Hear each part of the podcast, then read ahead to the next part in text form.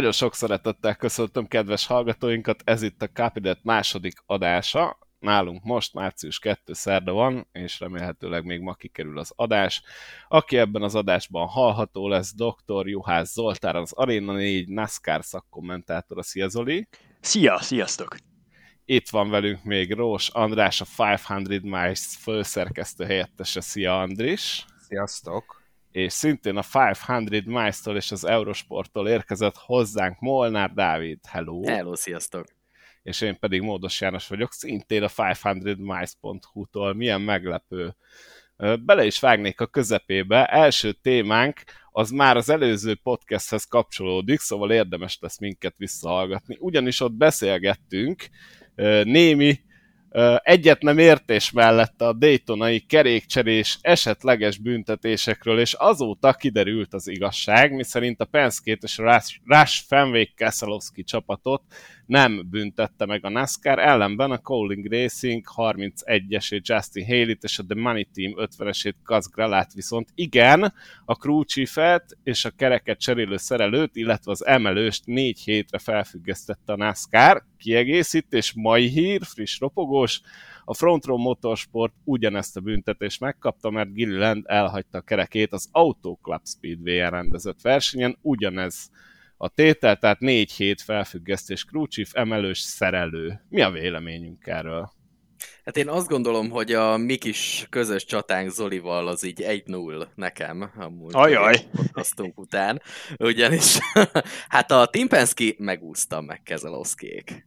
Megúszta, hát jó, persze, megúzták, azt nem tudom pontosan, hogy mi volt ennek az egésznek a hátterében, mert nagyon sokféleképpen lehet interpretálni a történéseket. Nyilván az egyik interpretáció az az, hogy sikerült meggyőzni a NASCAR-t Kezelowskiéknak arról, hogy abszolút biztonsági eh, megközelítésű módosításokat alkalmaztak csupán. Másik megközelítés picit összeesküvés elmélet szagú, de azért, eh, hogyha mondjuk Austin Cindric nem nyer Daytona 500-at, és nem tartott volna attól a NASCAR, hogy egy picit rossz üzenetet hordoz pár nappal később megbüntetni őket, még akkor is, hogyha már pénteken elkobozták a kerekeket, tehát nem lehetett elméletileg köze a Daytona 500-on a Fordok remekléséhez ennek, de nem biztos, hogy jó üzenettel hagytuk volna el Daytonát, nem tudom ezt az összeesküvési elméletet persze komolyan venni, én elfogadom, tehát engem meggyőztek, oké, okay, legyen így, 1-0 oda Dávid, gratulálok! Köszönöm szépen, de szerintem egyébként nem sokára egyenlíteni fogsz. Van egy olyan érzés. Azt mondod, hogy előbb vagy utóbb, de valamivel megfogják őket? Nem, volt múltkorról olyan témánk, amiben meg... Ja. de azt majd később, ja. azt elhallgatjuk még egy előre. Uh, igen, egyébként olyan szempontból ehhez tudok csatlakozni, hogy ugye már a Daytona 500 előtti pénteken elkobozták ezeket a kerekeket, tehát a versenyen magán egészen biztosan a szabályos megoldás került elő, és talán ezért is nem akarták őket megbüntetni. Tehát simán lehet, hogyha mondjuk ez a Daytona 500 után derül ki, akkor teljesen más a szisztéma, és, és akkor Kezelowskiékat is elmeszelik. De... De akkor nektek is az az interpretációtok, hogy azzal sikerült meggyőzni a NASCAR-t, hogy a beszállítótól érkező felniken ezek a furatok, ezek nem mindig voltak szabványméretűek, és éppen, hogy a penszkisek meg a rausosok voltak azok, akik visszaállították, ugye kitágítva ezeket a furatokat a nominális értékre, tehát a szabálykönyvben megadott értékre. És hozzátok is akkor ezek az információk jutottak el, csak hogy történelmi távlatba helyezzük a történteket.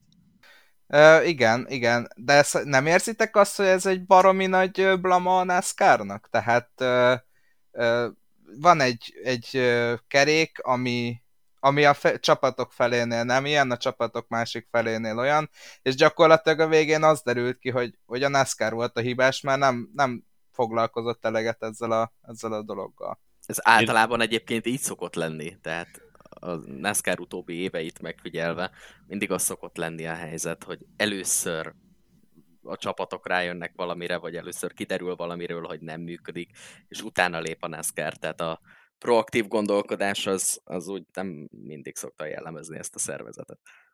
Megmondom őszintén, hogy én eljátszom a naiv műsorvezető szerepét, bár nem áll tőlem távol szerencsére, de nem azt látszik, hogy csak azok a csapatok vannak büntetve, akiknél történik valami? Tehát, hogy előfordulhat, hogy a kerék ugyanúgy levált volna egy Penske autóról, akkor a Penske-t is büntetik ugyanezért, de hogy a NASCAR-nak van egy olyan szabálya, én legalábbis úgy tudom, hogy ha leszakad a kerék, vagy bármi ilyen jellegű hiba van, ami azt eredményez, hogy az autóról leválik a kerék, akkor ez, ez a büntetés automatikus. Ez a négy hét eltiltás ennek a három szereplőnek. Tehát olyan, mintha az eredeti problémával nem is foglalkoznánk, csak a megtörténtekre reagálna a liga, nem?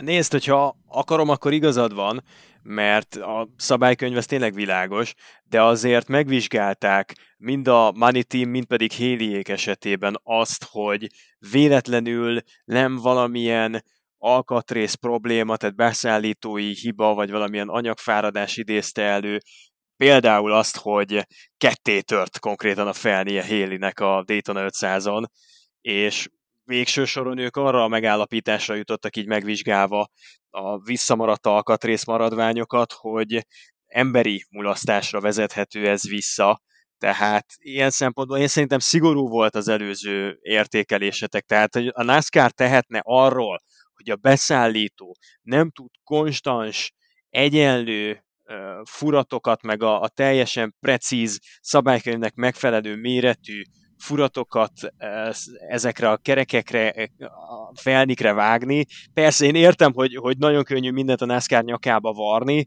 de talán azért ebben a, ebben a teljesen új helyzetben, hogy ilyen pici anomáliával megúsztuk a Daytona 500-at, meg úgy általában az új autónak a bemutatkozását, azt mondom, hogy ez legyen a legnagyobb baj, ez, ez, ez szerintem a gond nem itt kezdődik.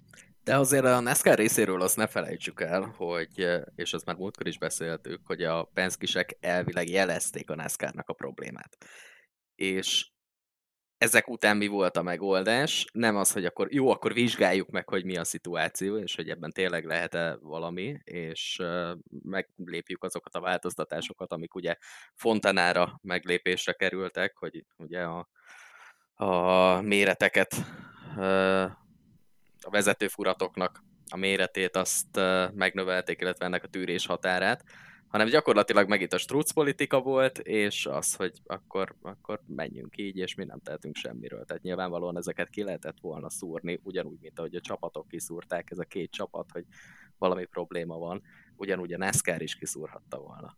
Mondjuk ilyen szempontból azért köszönjük meg a NASCAR-nak, mert, mert az utóbbi években láttunk már olyat, amikor úgy messzeltek el csapatokat, hogy gyakorlatilag ők voltak a hibásak, és, és az jött ki belőle, hogy hát mi mossuk a kezeinket, legalább eljutottunk arra a szintre, és remélhetőleg ez egy, ez egy követendő példa lesz, és így fog a közeljövőben is működni a, a széria, hogy elismerték a hibájukat, nem büntették a csapatokat, és lépjünk tovább.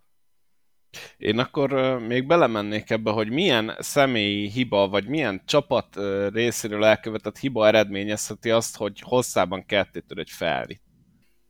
Kettőt és könnyebbet.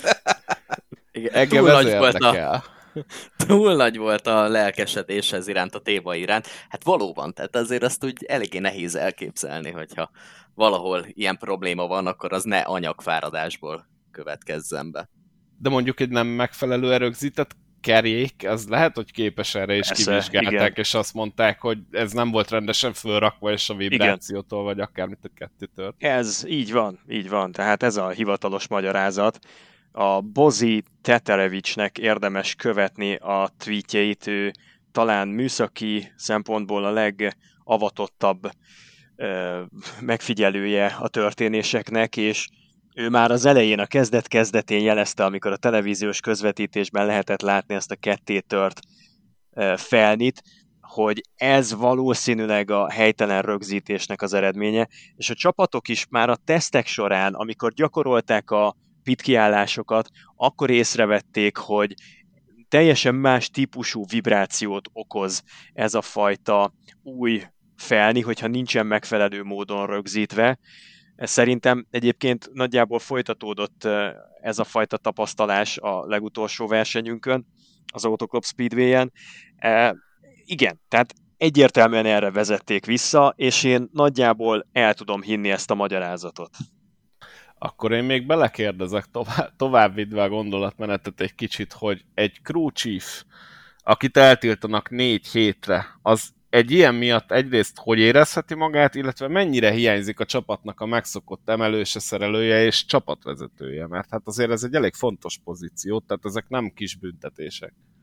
Ez a szimbolika, tehát nyilván nem a crew chief tehet róla, ő az éppen aktuális mindenkori bűnbak, aki elviszi a felelősséget, meg elviszi a balhét, de, de hát persze, nyilván, nyilván legkevésbé ő tehet erről. Um, nagyon fog hiányozni ezeknek a csapatoknak, főleg ugye azoknak a csapatoknak, amelyek rendszeres résztvevői a verseny hétvégéknek, mert például a The Money Team, amelyiknél eltiltották a crew chiefet is, meg ugye a szerelőket is négy hétvégére, azok meg se fogják ezt érezni. A tervek szerint Kezgrála meg az 50-es autó legközelebb a Kotán fog újra versenyezni, ami azt jelenti, hogy Atlantában letöltik a büntetésüket úgy, hogy ők távol, versenypályától nagyon távol töltik el azt a négy verseny hétvégét, amire távol kell maradnia a kollégáknak. Ilyen a szabálykönyv, Szerintem nincsen ezzel különösebb probléma, azoknak a csapatoknak viszont azért egy kólignek, amelyik eleve most ismerkedik a Cup Series-nek a légkörével, ez, ez húsba vágó kérdés, hogy elveszítenek ilyen fontos embereket, tegyük gyorsan hozzá, hogy Atlantától megváltozik a box utcai koreográfia, ott már megengedi majd a NASCAR, hogy mindegyik szerelő a versenyautók elé ugorjon be, és akkor meg tudják azt játszani, amit a Joe Gibbs Racing a téli szünetben gyakorolt, hogy az összes kerekeket cserélő szerelő az az autót előről kerüli, és pontosan ezekben az új szisztémákban, új koreográfiákban nagyon nem mindegy, hogy te meg tudod szerezni akár versenykörülmények között a tapasztalatot, és ott tudsz lenni a csapattársaidmal, vagy pedig kívülről figyeled, és egy beugró helyettesít. Igen, viszont tegyük hozzá, ha már ö, itt a crew beszélünk, például ugye Jimmy Johnsonnak volt egy olyan Daytona 500 győzelme 2006-ba, amikor az kvalifikáció után eltiltották a crew chiefjét, és és gyakorlatilag egy, hú, hát nem is emlékszem, hogy kivel, de egy tartalék crew chief-fel tudta megnyerni a Dayton 500-at, szóval, hogyha a csapatodnak van egy, annyira rendben van szervezetileg, mint például ugye 2006-ban a Hendrik Motorsport, akkor akkor ez, ez, ez azért nem okoz akkora problémákat. De mondjuk kevés csapat van annyira rendben szerkezetileg, mint a Hendrik Motorsport, tehát mondjuk én nagyjából még egyet sem tudnék mondani. Most azért egy Kaulig Racingnek, vagy egy Front Row Motorsportnak szerintem azért ez kicsit fájdalmasabb. Hát azért a Kauligot ne nézzük le, tehát ők, ők jó, idén mennek először full-time, teljes szezonos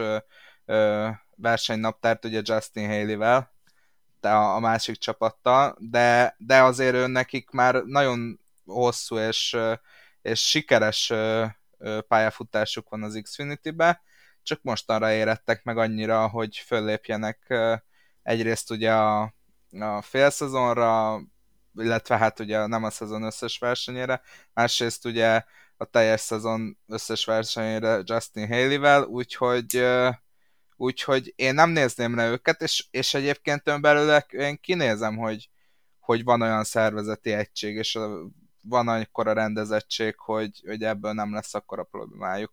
Hát a, a, a Money Teamnél ott, ott lehet probléma. Tehát én a Money Teamnél érzem azt, hogy egy kicsit ilyen septibe összekapdosott ö, ö, dologról van szó, és, és, és ott szerintem lehetnek problémák. Na jó, de, de ahogy az Zoli mondta, nem lesznek a pályán. Tehát, hogy ezt a büntetést letöltik úgy, igen, hogy amúgy igen, nem versenyeznek. Értem. Tehát, hogy így ezt nagy gondjuk nem lesz belőle. Igen, értem, értem. Tehát a pályán nem lesz belőle gondjuk, nyilván, de azért ez egy intőjel. Inkább maradjunk ennyiben.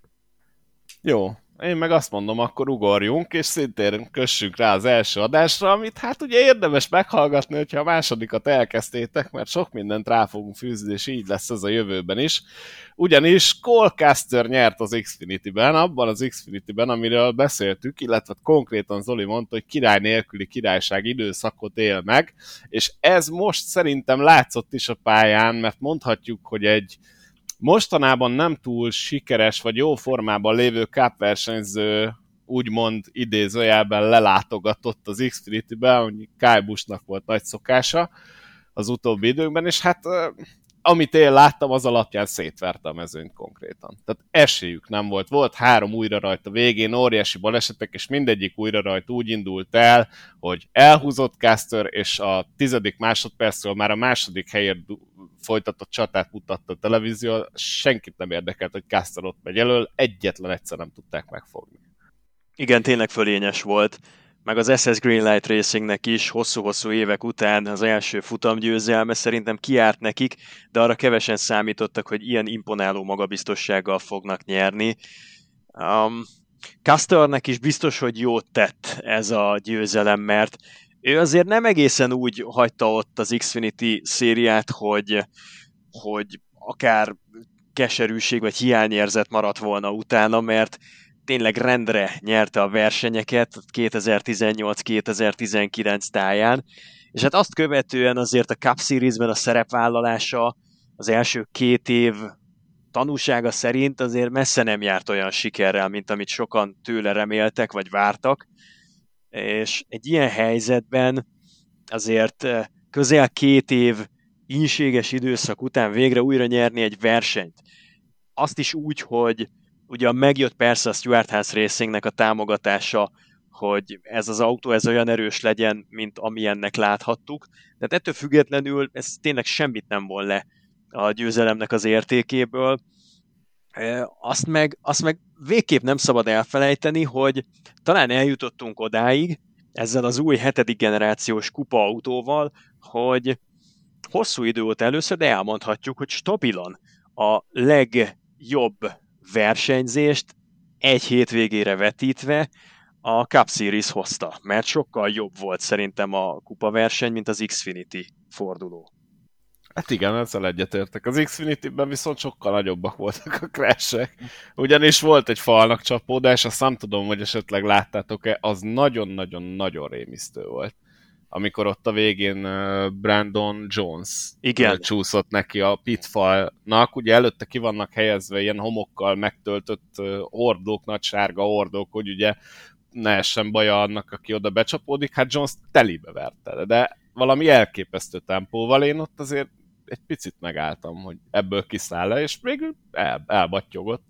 Ugye... Igen, ott az volt a nagy szerencse, hogy az autónak a jobb oldalát, tehát a Igen. vezető oldaltól távolabbi oldalt verte oda, de az, az tényleg horror baleset lehetett volna.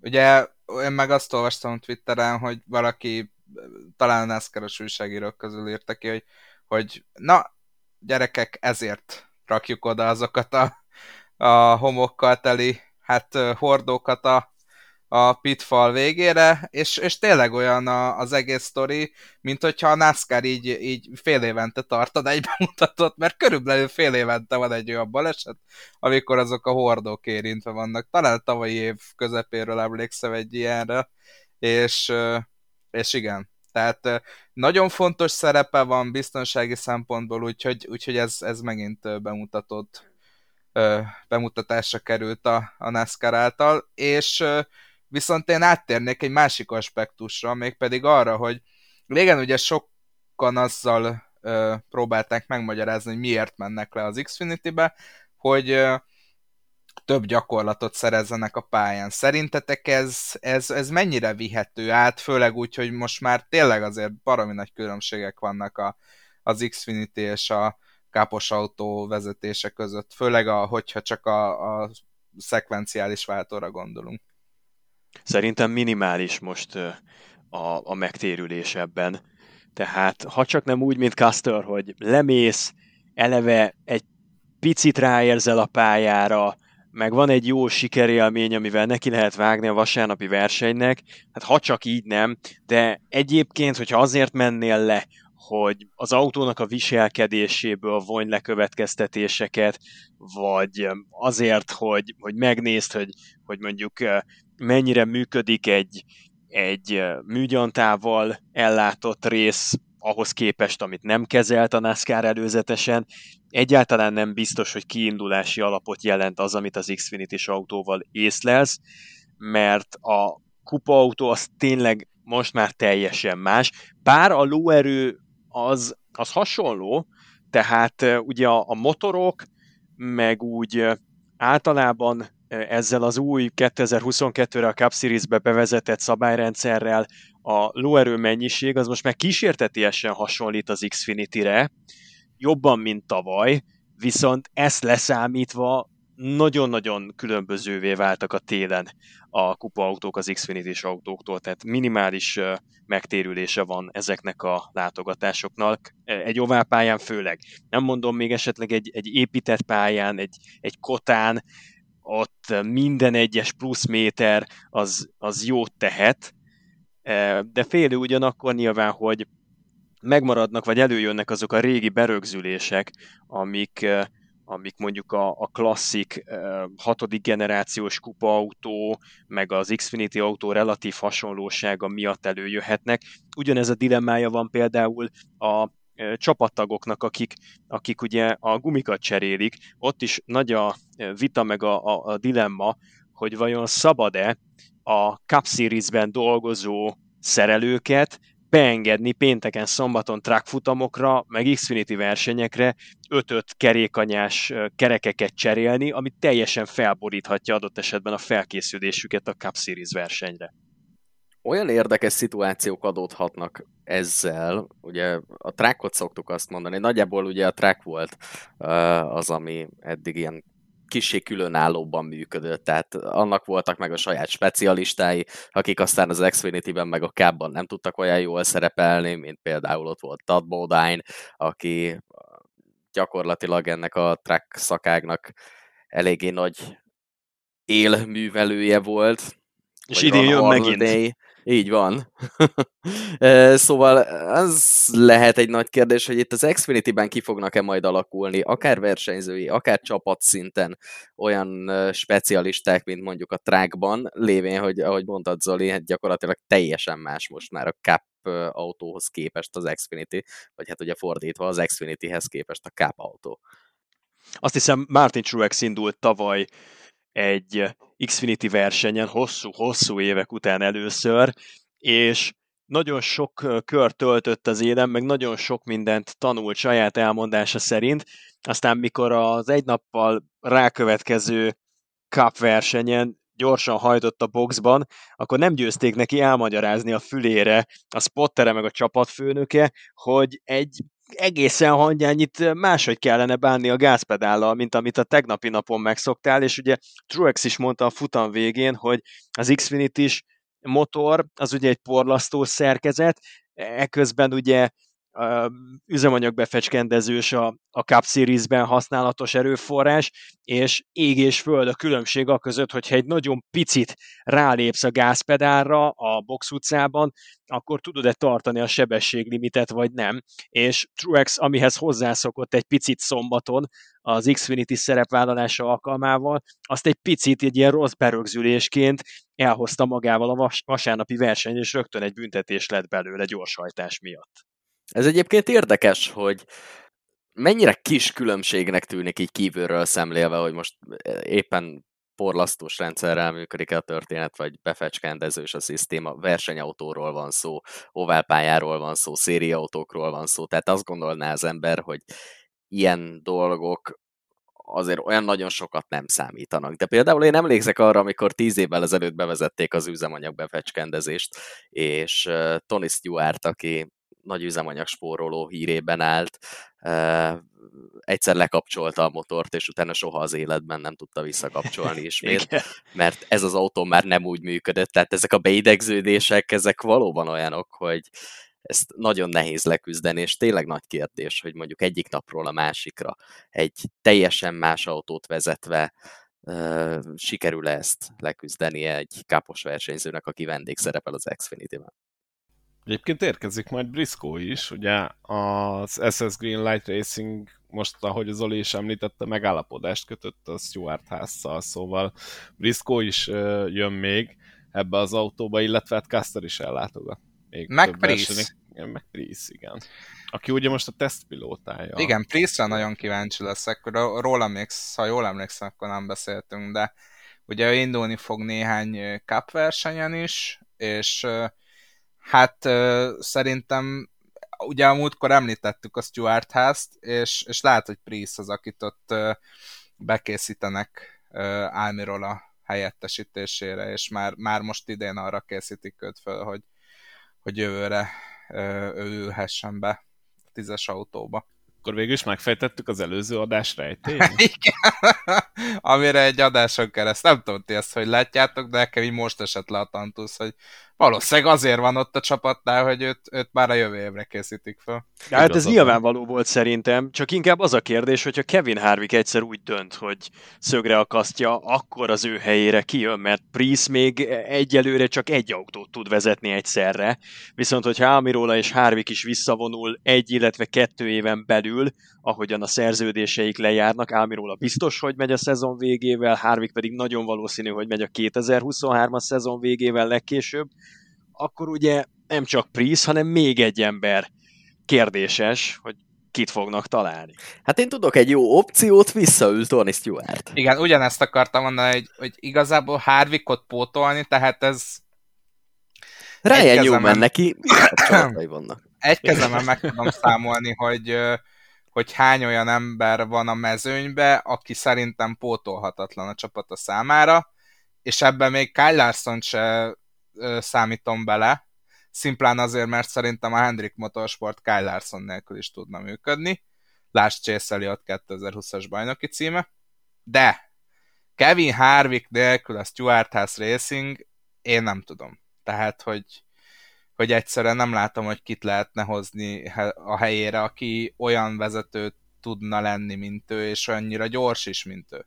Én tudom, mert ugye az előző adásban szintén ugye meg kell hallgatni azt, és ugye kijelentettük, hogy Gilliland 5 éven belül bajnok, és hát erre nem is találhatna jobb helyet a Stuart háznál, mint Harvick utódja, szóval hát igazából igen, meg vagyunk. Ugye, hány éves Gilliland? 20 talán? 21, tehát, 2? Tehát uh, értem, amit mondasz, nem emlékszem, hogy Harvick hány évesen került a Stuart házhoz, de szerintem bőven 30 fölött volt. Jó, de e, mi ezt eldöntöttük, egy... érted?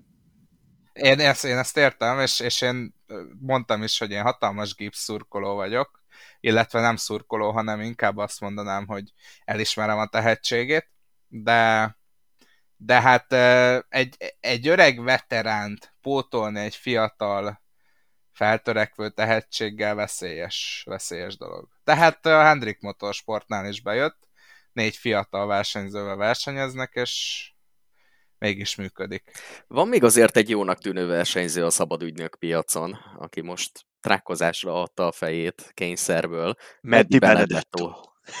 Igen azért benne szerintem sokkal több van, mint amit eddig mondjuk a Wood Brothers-nél meg tudott csillogtatni, meg még korábban ugye ő a Levi-nál ment, eléggé középszerű csapatoknál. Mondjuk a Wood Brothers Racing azzal a Penske-is háttérrel azért erőteljesen a középcsapat kategóriába kacsingat, és ott azért tudott is már hozni jócskán top 10-es helyezéseket Szóval szerintem Meddi Benedetto nem egy rossz versenyző, és azzal szerintem elég jó lóra tudnának tenni. Hogyha... Hát én szerintem nem. Tehát én, én, én, nekem semmi problémám nincsen Meddi Benedettóval, mert tényleg egy végtelenül szimpatikus pacák, amit ment azon a Bristoli versenyen, amikor behozta nagyon-nagyon sokáig vezetve igen-igen előkelő helyen azt a 95-öst, tehát az, az szerintem örökre megmarad annak az emlékezetében, aki látta azt a futamot.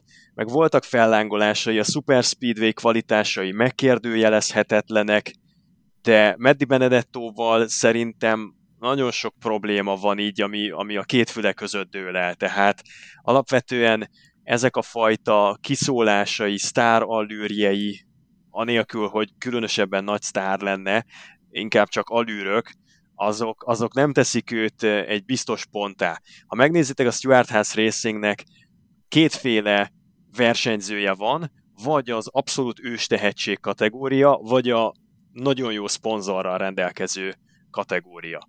Ugye az utóbbira kiváló példa Erik Almirola, az előbbire meg lehetne mondani akár Chase Briscoe-t, hát akár nyilván, mint megkérdőjelezhetetlen igazolt győztes Kevin Harvickot. De Meddi Benedetto nem tartozik bele ebbe a körbe, és azt hiszem, hogy ő eljátszotta az előző szezonban minden egyes lehetőségét arra, hogy a Cup Series-ben valaha is visszakerüljön ütőképes gárdához, mert szponzorok nem fognak mellé állni, aki, aki tényleg beleordítja a kamerába, hogy let's go Brandon, az annyira elkötelezi magát egy, egy szélsőséges megnyilvánulással egy bizonyos szűk rajongótábor mellett, ami, ami a nagy szponzorokat távol tartja tőle, és a tehetségét meg nem tudja kibontakoztatni, mert nincsen mögötte stabilitás, nem nyert versenyt az ember. Pedig azért a Wood Brothersnél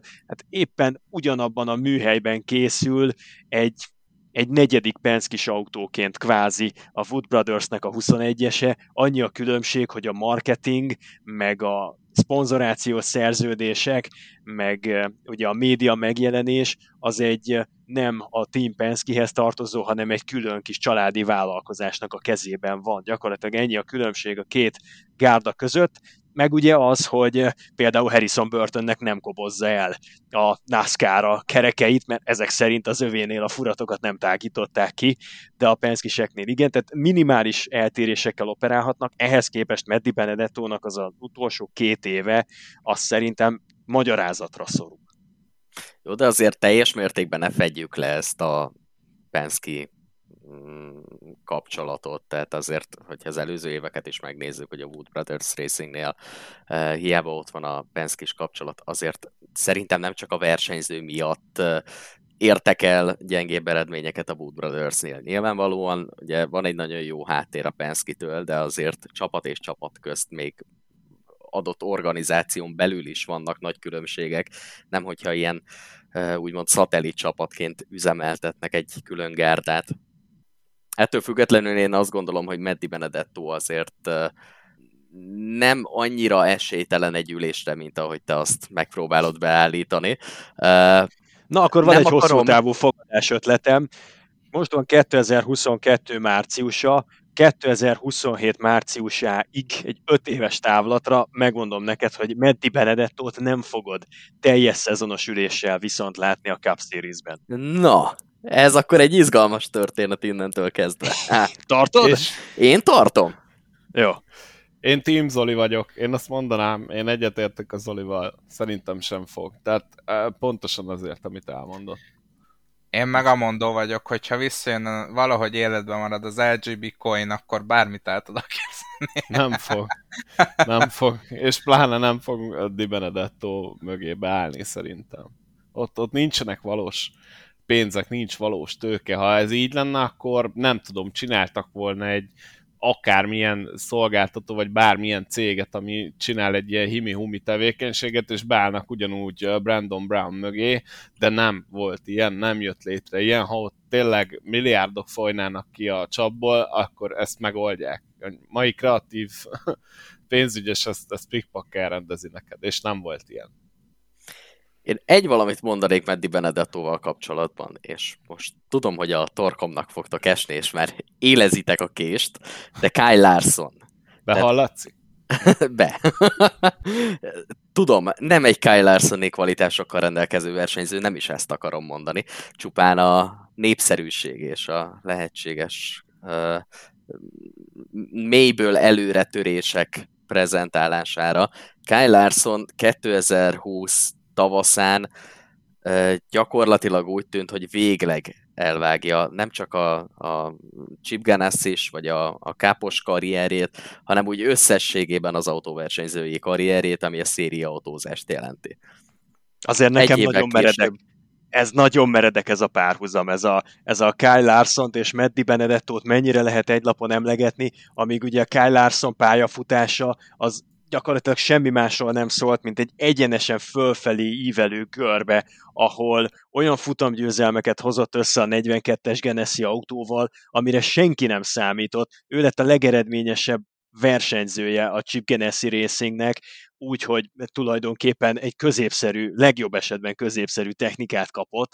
Ehhez képest Meddi Benedetto, akinek a pályafutásában 2019 óta semmilyen előremenetet, hanem inkább egy lefelé ágazó tendenciát láttam én kibontakozni. Szerintem teljesen más életszakaszukban, meg a karrierjüknek más görbe szakaszában éri őt, őket ez a külön-külön válság, amiket most párhuzamba próbálsz állítani.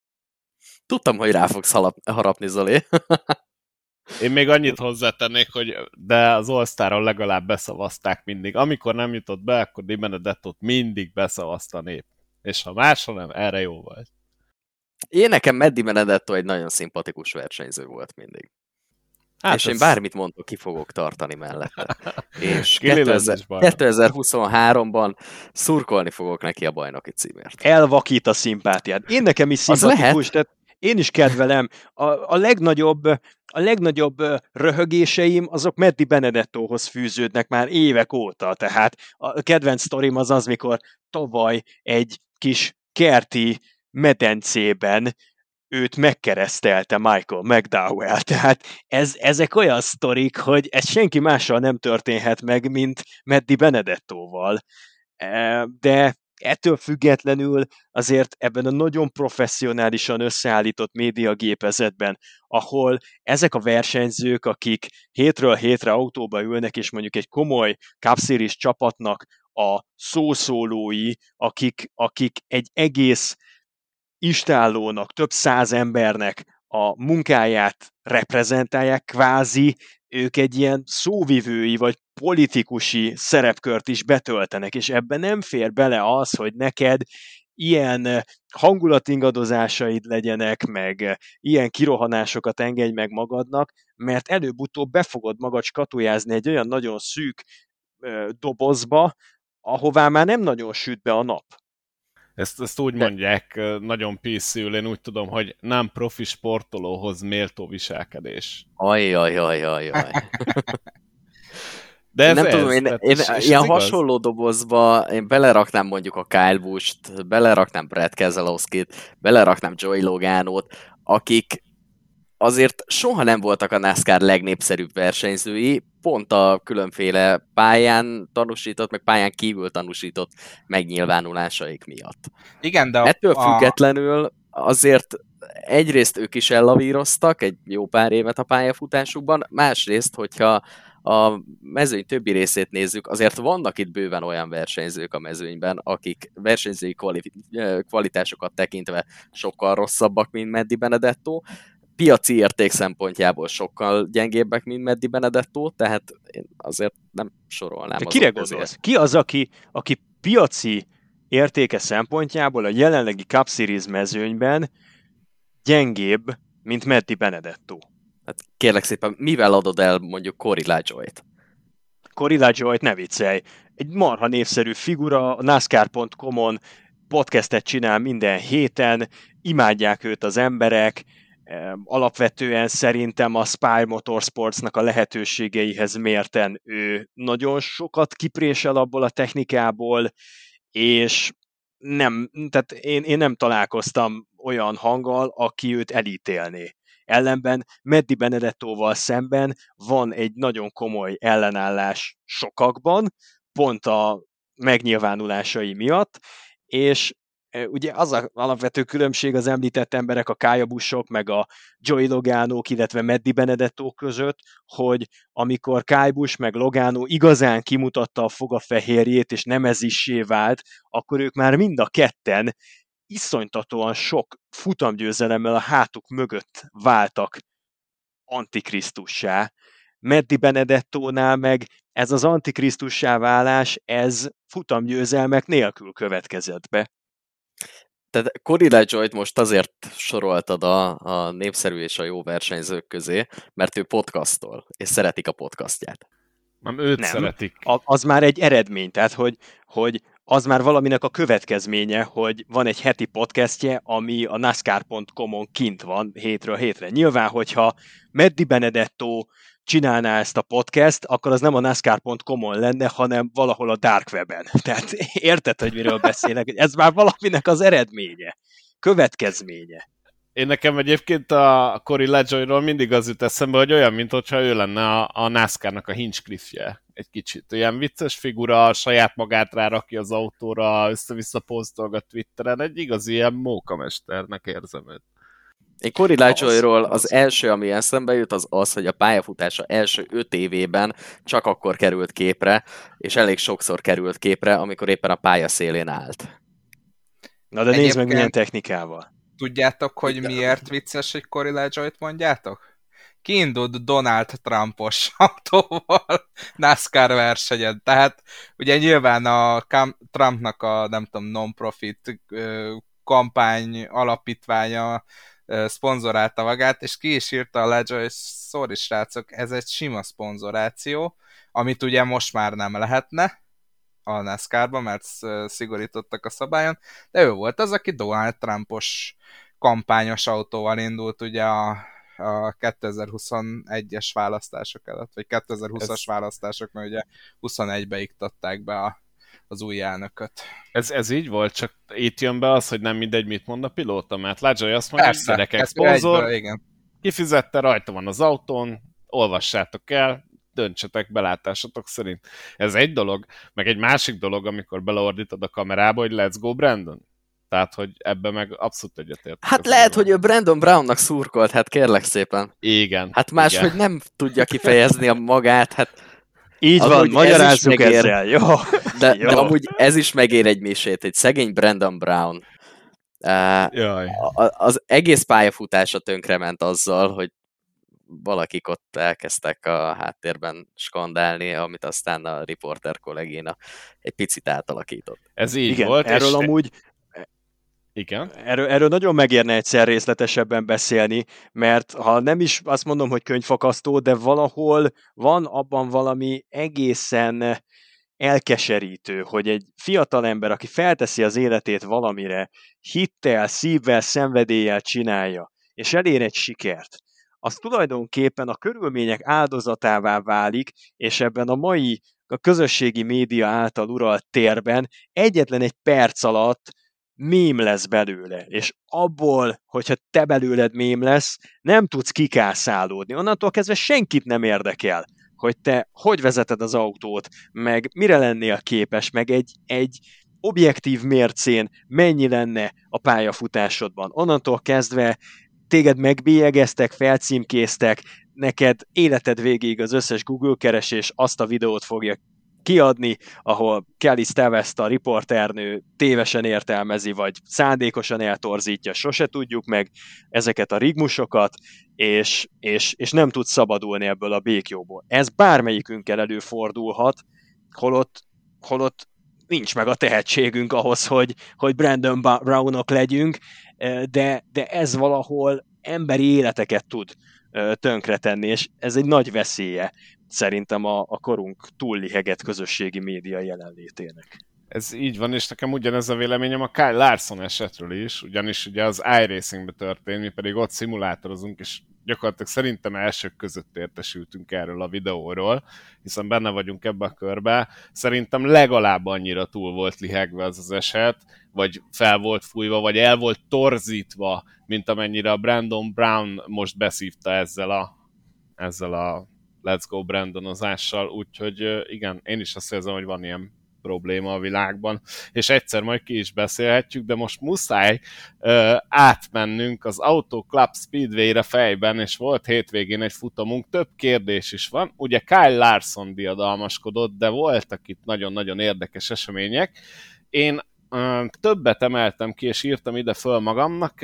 El is mondom ezeket, aztán akkor tudunk egy kicsit gondolkodni fejben, hogy esetleg miket válaszolunk rá. Austin Sindrick volt az, aki áthozta a lendületét a Dayton 500-zal, vagy 500-ról, és megnyerte a kvalifikációt, ugye polpozícióból indult, Eric Jones indult mellőle, ám bátor Sindricknek ezt a polt nem sikerült egy komolyabb eredményre. Vált, ami volt itt Tyler Reddick és Byron ütközés, ami szerintem megint csak egy érdekes téma lehet, és hát ugye amiről a legtöbbet beszélnek manapság az emberek, az Sky Larson és Chase Elliott hogy mondjam, kakaskodása, illetve én még kiemeltem magamnak Suárez jó eredményét, mert azért ilyet sem látunk minden héten, hogy a negyedik helyen fut be. Kezdjük azt gondolom Austin Szindrikkel. Mikor tűnt el, hogy láttátok az ő versenyzését egy polpozíció után 12. helyen zárta a futamon? Á, nem volt vészesen rossz a tempója egyébként, de szerintem szerintem az összes Fordos egy picit szenvedett. Ha megnéztétek a verseny során, akkor, akkor nagyon jó pozícióban volt. Volt olyan, hogy első hatba vagy hétbe csak Sevi volt, utána jött két-három Toyota. Tehát valamiért a Fordos csapatoknak nem igazán ment ezen a versenyen. Ugye a végén azért Logano oda csapott, és, és tudott menni a győzelemért is, de, de hát Logánónál inkább a tapasztalatnak. Milyen fura ezt mondani az örök ifjú Logánóra, hogy a tapasztalatnak írnám be. Szerintem ez egy 12. hely, de én ezt egy pozitív 12. helynek írnám be Szindriknél, mert nem került bele sok balhéba, amiben belekerült, abba se ő volt a hibás, és, és szerintem ezt, ezt inkább a pozitív rubrikába kell ezt a versenyt tenni nála. Igen, szerintem ez egy reality check volt Szindriknek, tehát még mielőtt azt gondolná, hogy na itt aztán minden fenékig tejfel és minden papsajt, akkor azért kiderül, hogy a másfél-két mérföldes oválokon, majd a short nem is beszélve, rettenetesen sokat számít az, hogy kinek mekkora rutinja van, hogyan képes anticipálni helyzeteket, hogyan képes más versenyzőknek a reakcióit lekövetni, és azért nagyon nem mindegy, hogy évek óta itt versenyzel ezek között a srácok között, és tudod, hogy amikor mondjuk egy Kurt Busch vagy egy Ricky Stenhouse Jr. feltűnik a hátsó tükörben, akkor akkor, akkor mire kell számítani, meg hogyan kell védekezni. Szindriknek még ezeket tanulnia kell. Ehhez képest kell értelmezni szerintem a Daytona 500-on a győzelmét, meg úgy általánosságban azt, ahogyan akár a super speedway-eken, akár az épített pályákon eddigi nagyon rövid kupás pályafutása alatt helytált, tehát semmit nem von le, megint csak azt mondom, semmit nem von le az Austin Cindric szezon kezdetének értékéből ez a kicsit halványabb második futam, de vezeti a bajnokságot, és a 12. helyen nem kell szégyenkeznie, kétségtelen, hogy az első évében irreális elvárás lenne Szindrikkel szemben, hogyha az intermediate oválokon bármilyen, vagy akár a short bármilyen említésre méltó szereplésben reménykednénk, inkább az épített pályákon, meg a super speedway-eken jöhet ki neki a lépés. Itt ezeken a pályatípusokon másfél-két mérföldön különösen tanulnia kell. Morfi jelentkezel, de nem mondasz semmit. Nem jelentkezek. Most már, mert kinyomtam. Nem, nem, nem, nem jelentkeztem. Szerintem ez a Szindrik téma, ez kifújt, tehát... Uh... Jó, én, én elfogadom. Azt a kedves hallgatóknak mondom, mert nem fogom ezt kivágni, szóval egy ilyen extra programmal vesszük fel ezt a dolgot, és ha valaki nagyon akar mondani valamit, akkor így tud jelezni, és az be volt nyomva. Te én kinyomtam, most már azért nem látod. Ja, lehet, de... lehet hogy ben, benhagytam, de Igen. azt szerintem én még három témával ezelőtt nyomtam be. Lehetséges. Fogalmazzunk úgy, hogy adás közben be tudunk mutatni egymásnak. Igen. E, Bárcsak. Valóban ez jobb lenne. no, volt az a baj, itt... hogy adás elején bekapcsolnám, és utána az adás végén kapcsolnám. Volt itt egy Reddick Byron ütközet, ami nagyon érdekes, ugyanis Tyler Reddick, ahogy talán Zoli te tippelted, hogy jól fog szerepelni ezen a futamon, jól tud bánni a gumikkal, és ez látszott is, a futam elején nagyon-nagyon jól ment Reddick, iszonyatosan jó volt a tempója, viszont sajnos kapott egy defektet, és egy olyan érdekes dolognak lehettünk szemtanúi, amit, amit megmondom őszintén, én ritkán láttam, szegény Reddick próbálta a bal hátsó defektel valahogy így elevickélni a pitig, majd érkezett William Byron, aki tökéletesen abba a kanyarba, azon a pontján veszítette el autója felett az irányítást, ahol Redik próbált ott visszakászarodni, és egész egyszerűen belecsapódott oldalról. Ezt ti hogy láttátok? Ez szerintem nem volt mindennapi esemény.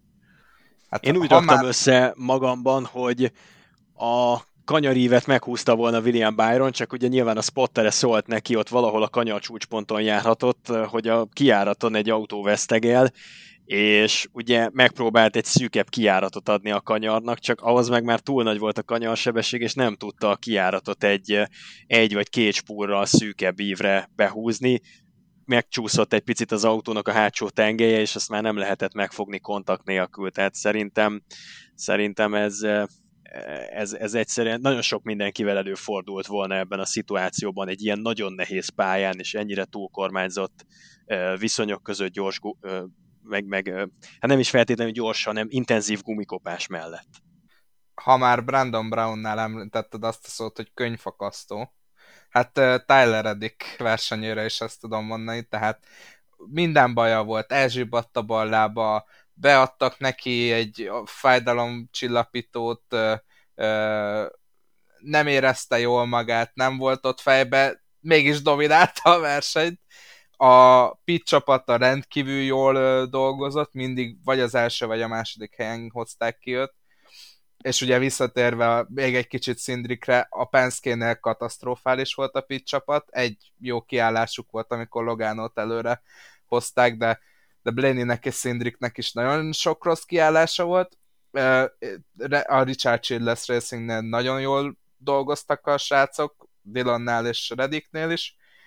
És tehát mindennek ellenére Reddick gyakorlatilag a tökéletes versenyt hozta, és kap egy bal hátsó defektet, és nem csak ő volt az egyetlen, aki defektet kapott, úgyhogy kíváncsi leszek, hogy, hogy erről lesz-e valami instrukció a NASCAR részéről, vagy, vagy ezt szimplán föl, fölírják a, a fontánai pályának a, az öregségének. De... Hát, de nem azzal van a gond, hogy az autók defektet kapnak, hanem, hanem azzal van probléma, hogy mint a teknős páncél, felfekszik az hát autó, hát igen, és a partra vetett hal uh, hattyúhalát adja elő, és se előre, se hátra nem tudnak menni. Gyakorlatilag Ez az, vége a versenyednek a defekt. Hát igen. Logano is, ugye vele kapcsolatban az ember szíve szerint jó érzésű ember nagyon ritkán használna a könyvfakasztó jelzőt, amikor ő bajba kerül, mert valahogy egy ilyen isteni igazságszolgáltatásként is felfogható az, amikor Logánóval valami történik, meg kéri az élettől a korbácsot. Akinek a neve egyébként az, hogy Matt Kenseth, az isteni igazságszolgáltatás, hogy Joey Logánóról van szó. Én mindig Igen. úgy képzelem el Matt Kenseth arcát, amikor Logánóval történik valami, hogy, hogy így nagyon elmosolyodik. Azt olvastátok, mekkora balhé volt belőle, hogy Matt Kensettet hívták meg a Foxnak vendégkommentátorának, szakkommentátorának, és ugye a verseny közben Logánóhoz kapcsolták be rádiós beszélgetésre, és Logano beköszönt, amit úgy lehetett érteni, egy picit elmosódott, hogy hey prick, de valójában hey friend, ez volt a beköszönés, legalábbis Logano ezt erősítette meg a végén, ugye ott a jó pár éve lejátszódott balhét követően azon se lehetett volna csodálkozni, hogyha Logano úgy köszön be élőadásban, hogy hey prick. De is lett volna. Az biztos, az biztos. Szóval, hogy a Dayton 500-on Logánónak a fedélzeti kameráját, ha megnézitek, YouTube-on fent van az egész versenye szerencsétlennek, és négy vagy négy és fél percen keresztül várt a segítségre az infield füvén egy relatíve sérülésmentes autóval, aminek az egyetlen baja az volt, hogy azt hiszem két defektes gumi jelentkezett, és, és egyszerűen nem tudott elindulni se előre, se hátra, és négy és fél percen keresztül egy Daytona 500-on ott áll, és számolgatja, hogy hány kört ad neki a mezőny, ő meg nem tud elvergődni a 100 vagy 200 méterre lévő pit csapatig. Igen, igen, de, de ez egy olyan technikai hiba. Tehát értem, amit mondasz, és, és valóban ez se jó, de, de ez ugye ugyanolyan technikai hiba, mint hogyha felrobbanna a motorod, vagy, vagy valami alkatrészed tönkre menne, eltörne az autóban. Tehát Igen, csak a Gen 6 ez sima volt. Tehát, Persze, hogy ugye értem. itt azt hiányolják a pilóták, hogy a Gen 6 is ugye az előző generációs autókkal ugyanígy kaptál egy defektet, de az a gumi, mivel jóval nagyobb volt maga a gumi rész, ugye most nagyobbak a felnik is, meg azt hiszem az még töm, tömlős volt, nem akarok butaságot. Igen, az egymérföldesnél nagyobb pályákon tömlős gumik voltak és, és ugye az még segített nekik visszavánszorogni a, a pitbe, de ezek a mostaniak ezt nem tudják. És ugye ez is az, tehát abból is következik, hogy nincs akkora oldaltartás az autónak, mert egész egyszerűen, amikor nagy tempónál ráterhel, akkor gyakorlatilag elfogy az a, az a gumi ö, oldalt is, és nem csak a, alul nem lesz ugye defekt után, hanem amikor még nem defektes oldaltartása sincs a kocsinak. Tehát, hogy nagyon-nagyon-nagyon sokat változtatott ez az új kerék a NASCAR-on, és szerintem, hogyha van egy dolog az autón, ami nem a jó irányba ment az előzőhöz képest, az ez. Túl nagyok ezek a felni igen, ö, ugye azért csinálták ezeket a felniket, ezt is azért csinálták, hogy közelebb álljon a valósághoz, tehát ö, szebben, úgymond szebben nézzenek ki az autók, de, de, de én nem tudom, hogy nyilván ebbe azért annyira nem vagyok otthon, hogy ezt hogy lehetne technikailag megoldani. Ugye én azt hallottam, hogy annyira szűkösek ott a dolgok, hogy egyszerűen más, más jobb megoldás erre nem biztos, hogy lesz a közeljövőben sem. Hát kisebb felni, kisebb fék a megoldás. Kérdés, ez elége. Nem tudod ezzel az autóval megcsinálni, tehát eh, itt annyira minden, mindennel szervesen összefügg, hogy utólag nem tudsz rápakolni egy 15-ös eh, acélfelnit megint, meg kisebb fékeket, mert egyszerűen nem így állt össze az autó, tehát azzal többet ártanál, mint amennyit használnál. A legéletképesebb alternatíva, amit én eddig olvastam, nekem ez megmondom őszintén tetszik, hogy kvázi a kerékpárversenyeknek a mintájára lennének neutrál csapatok, amelyek a pályán kint rekett és mozdulni képtelen, de csak defektel bajlódó autókat gyorsan friss papucsokkal látnák el, amik arra lennének jó, hogy el tudnának vászorogni egy félkört, háromnegyed kört, és vissza tudnának menni a pitbe. Ezt adott esetben, hogyha nem is 11 másodperc alatt versenyszerűen, de mondjuk egy 40-50 másodperc alatt meg tudnák csinálni ezek a neutrál szerelők, és utána visszamennének a pitbe, esetleg egy kör hátrányt ez eredményezne, de nem lenne az egész versenyük tönkretéve. Nekem lenne egy olyan javaslatom is, hogy a versenyzőknél mindig legyen egy mankókerék, és amikor valaki defektet kap, akkor kiszáll az autóból, szépen kirakja az emelőt, lecseréli a defektes kereket, majd aztán hagy szóljon, megy tovább. Meg úgy kéne, mint terepralliban, tudjátok, hogy a csomagtartóból elővesz egy ilyen nagyon hosszú fém lapot, és azt a hátsó kerekek elé beteszi, hogy a fűről egy pici lendületet tudjon venni és kirakja az OK táblát is, mint a rallyban, ugyanígy, hogy... Elakadásjelző, csak... minden. igen, igen. Csak most ez gyorsan lecserélem, srácok, és már megyünk is tovább. Nem tudom, ez a neutrális csapat dolog, ez bennem most, hogy mondjam, ott vet fel kérdéseket. Mondjuk elmegyünk tegyük föl, most itt van Fontana Kaliforniába, és szerinted ez a neutrális csapat, ez ugyanannyi idő alatt megcsinálná mondjuk Kyle Busch-nak a kerékcseréjét, mint mondjuk William Byronnak, vagy mondjuk Joey Logánónak, vagy éppen a helyi Cole Casternek, nem lehetne ezzel azért trükközni? A NASCAR-tól ez nem áll túl távol. Erre most egy példát tudok felhozni az Indikárból. Ugye az Indikárban is azt szokták csinálni, hogy jön a kis csapat, és újraindítja az autódat, hogy tudjál tovább menni, ha esetleg megpördültél.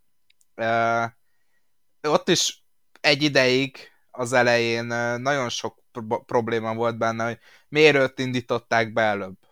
Sőt, még emlékszem, hogy Danica Patrick is egyszer szokásos kirohanását intézte, hogy, hogy miért ő, ő ott áll, és miért nem őt indítják be előbb. Tehát ezt szerintem nem tudott kiszűrni, és ott sem szűrték ki.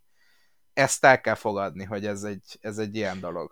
De itt szerintem ilyen gond nem lenne, mert ha belegondoltok, amikor NASCAR versenyen már be kell hívni ilyen jellegű segítséget, akkor régen sárga zászló van. Semmi más nem kell tenni, mint sem mondjuk három darab ilyen neutrál csapatot kiállítani egy Cheviset, egy Toyotásat, meg egy Fordosat, ez egy utazó brigád lenne, és akkor legfeljebb ők ott márkán belül mérlegelnek, ha elakad három-négy autó, hogy kin milyen sorrendben segítenek, de az meg lehetne egy standard szabály, hogy aki önerőből nem tud tovább menni és neutrál segítséget kap, az stabilan egy kör hátrányba kerüljön ahhoz képest, mint ahol azt megelőzően volt. Ha pedig valakinek egyéb segítségre is van szüksége, nem csupán ez a defekt miatti teknős póz, hanem más gond is van az autóval, akkor meg azon, azon ne segítsenek, vagy, vagy ne ilyen formában segítsenek, annak legyen vége a versenyének történetesen. Ja, tovább viszem ezt a gondolatmenetet, mert ugye a közvetítésben is említetted, hogy, és mi van a diffúzorral, amit hogyha megemelik az autót, akkor bizony leér. Volt, aki engedte, hogy megemeljék, volt, akik követelték, hogy gyakorlatilag legyenek betolva. Erre milyen megoldás van szerinted, vagy szerintetek? Versenyző felelőssége, tehát ha lennének ezek a neutrál csapatok, akkor ezzel elejét vennénk ennek a problémának is, mert ha van olyan balga egy pilóta, hogy sérült autóval megpróbálna önerőből visszavergődni a pitbe, és ezzel a diffúzorát szétveri, akkor vessen magára. Aki türelmesebb, bevállalja mondjuk az egykör hátrányt és a neutrál csapatnak a segítségét veszi igénybe, ott ugye gyakorlatilag csak megemelik az autót először. Egyik oldalról, utána másik oldalról, ahol kell, kicserélik a kereket neki, aztán hadd menjen, abban nem sérül a diffúzor akkor mondok olyat, amiben mindenképpen sérült, tehát mondjuk nem a gumikkal van probléma, hanem az autó teljesen mozgásképtelen, de mondjuk nem sérült a diffúzor, ami nem egy olcsó alkatrésze azért az autónak, és ilyenkor mi van, vagy hogy, vagy hogy mondjam, hogy várjuk a jövőt ezzel kapcsolatban, mert jól lehetett látni, hogy nagyon nem tesz jót azoknak a diffúzoroknak, ha megemelik. Erre kitalál valamit a NASCAR? Szerintem gőzerővel dolgozik a NASCAR mindenféle alternatíván. John Propsték biztos, hogy álmatlan éjszakákat hagytak maguk mögött, mióta véget ért az első két verseny. Én szerintem az egyetlen megcímzendő probléma, amire sürgősen megoldást kell találni, az nem a diffúzor kérdéskör, hanem a pusztán defektes autóknak a, a, a beindítása az útra bocsátása. Ha ezt megoldják, akkor onnantól kezdve én nekem ezzel a diffúzor sérüléssel nincsen problémám, ez benne van a rendes üzleti kockázatban, ha valaki jobban megkíméli a technikát, akkor sérülésmentes diffúzorral jut el a verseny hajrájába, nagyobb esélye lesz győzni, ha meg valaki kockáztat, akkor, akkor megy vele a diffúzor is. Én ebben nem látok kivetni valót. Akkor túltárgyaltuk. Lépjünk is tovább, én azt javaslom. Itt volt a, hát a legérdekesebb eset, az pedig csapaton belül a Hendrick Motorsportsnál Kyle Larson és Chase Elliott.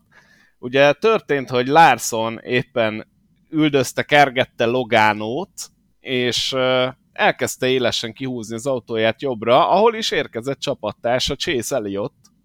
És hát nem szeretnék állást foglalni az ügyben, mi, mi történt ott? Hát azt azért látni kell, hogy az ovál versenyzésben, meg úgy összességében Amerikában, NASCAR-ban, IndyCar-ban, stb. a spottereknek óriási felelősségük van. És ugye itt ez a történet is úgy zajlott gyakorlatilag, ugye, hogy Kyle Larson és Chase Elliott gyakorlatilag egymás mellett voltak. Kyle Larson próbálta védeni a pozícióját Chase Elliottal szemben, és a spottere Tyler Mann, mint kor, később elmondta, ugye Twitteren volt egy ilyen üzenete, amiben teljes mértékben magára vállalta a felelősséget. Elmondta, hogy ő túl későn mondta Larsonnak, hogy, hogy Chase Elliot ott van mellette, amikor már nem tudott mit tenni Kyle Larson. Tehát gyakorlatilag ez félig meddig spotter hiba. Nyilván fölmerülhet a kérdés, hogy a versenyző az pedig miért nem nézi a tükröt, miért nem figyel jobban oda a dolgokra. Azért azt is látni kell, hogy a NASCAR autókban a tükör, mint olyan, az hát csak bizonyos mértékekben létezik. Ugye a tükrökre vonatkozó szabály ez az, hogy az autósíkján nem érhet túl, most ugye van egy, egy kamera visszapillantó tükör, de hát abból is nagyon keveset látni, tehát összességében ez egy nagyon nehéz szituáció. Nyilván a spotter az, aki sokkal többet lát ebből a helyzetből. És elsődlegesen így utólag megnézve az eseményeket, én ezt egyértelmű spotter hibának tekintem. Nekem ami nagyon érdekes volt, az Chase Elliottnak a reakciója, hogyha a Radioactive-ben meghallgatjátok, vagy meghallgattátok, meg tudjátok szerintem erősíteni, hogy over the top volt Chase Elliottnak a reakciója. Tehát leidiótázni a csapattársadat azért, ami történt, meg, meg utána azok a, azok a tényleg nagyon nyomdafestéket nem tűrő szavak, amiket használt, az szerintem egy picit túlzás. Mindenki, aki, aki, aki komolyan megnézte ezt a versenyjelenetet, az szerintem egyet kellett, hogy értsen abban, hogy amit Larson csinált, az nem volt szándékos. Gondatlan volt, meg egy picit azt mondom, hogy, hogy optimista, de a spotternek a felelőssége is nyilván ott van, de hogy nem szándékos volt, amit csinált, abban biztos vagyok. És azt a lelki állapotot nem tudom teljesen átérezni, hogy Chase Elliottban hogyan merülhetett fel, akár csak egy a tized másodperc tört részéig is, hogy Kyle Larson szándékosan jobbra rántja a kormányt, és felmatricázza őt a palánkra. Szerintem ez az ő előéletükben, az, ahogyan tisztelik egymást, az, hogy csapattársak, az, hogy Hendrik úr mekkora bizalmat táplál mind a kettejük irányába, az egyik éppen, hogy megkapta az öt éves szerződés hosszabbítást, a másikra még maga Rick Hendrick is, meg Jeff Gordon is félistenként tekint, és úgy csodálják. Tehát egy, egy ilyen helyzetben, amikor látszólag kifelé minden a legnagyobb rendben van, akkor szerintem elárul valamit az Eliotti reakció arról, hogy Eliottnak lehet, hogy az elmúlt fél év, egy év, amit Larson árnyékába kerülve kellett eltöltenie, az jobban megfeküdte a gyomrát, mint azt eddig mutatta meg, mint amit eddig lehetett sejteni. Szerintem ezt annyira nagyon nem kell túl gondolni ezt a dolgot. Van egy versenyszituáció, amikor nyilvánvalóan Chase Elliot is megy egy győzelemért, megpróbál elmenni a pálya külső részén, és utána gyakorlatilag az a következő mozdulat, hogy a saját csapattársa fölteszi a falra. Na most ilyenkor nyilvánvalóan az adrenalintól fűtve nem nagyon gondolkozol, eh, hanem rögtön mondod, ami először az eszedbe jut. Ugye Daytonában is volt egy hasonló helyzet, ott viszont, ugye ezt a múltkor is beszéltek, ezt a Cindric Blaney esetet a befutónál, ott már sokkal egyértelműbb ugye a szándékosság. Itt mondtad, hogy Larsonnál abszolút nem lehet ezt feltételezni, hogy szándékos lett volna a dolog. Nyilván Daytonában Austin Sindrick teljesen szándékosan uh, próbálta blokkolni a csapattársát, ezzel megvédve a pozícióját, tehát ez egy teljesen más szituáció. Nyilvánvalóan viszont a verseny hevében ezt nem gondolja át a versenyző, és én nem gondolom, hogy bármiféle csapaton belüli feszültség lenne ennek az oka, hogyha ugyanez megtörténik a Stuart House Racingnél akár, akik jelen pillanatban én azt gondolom, hogy nem a legnagyobb bajnok esélyesek, akkor is ugyanez lett volna a helyzet. De bármilyen másik csapatot említhetnék, sőt csapaton kívül is.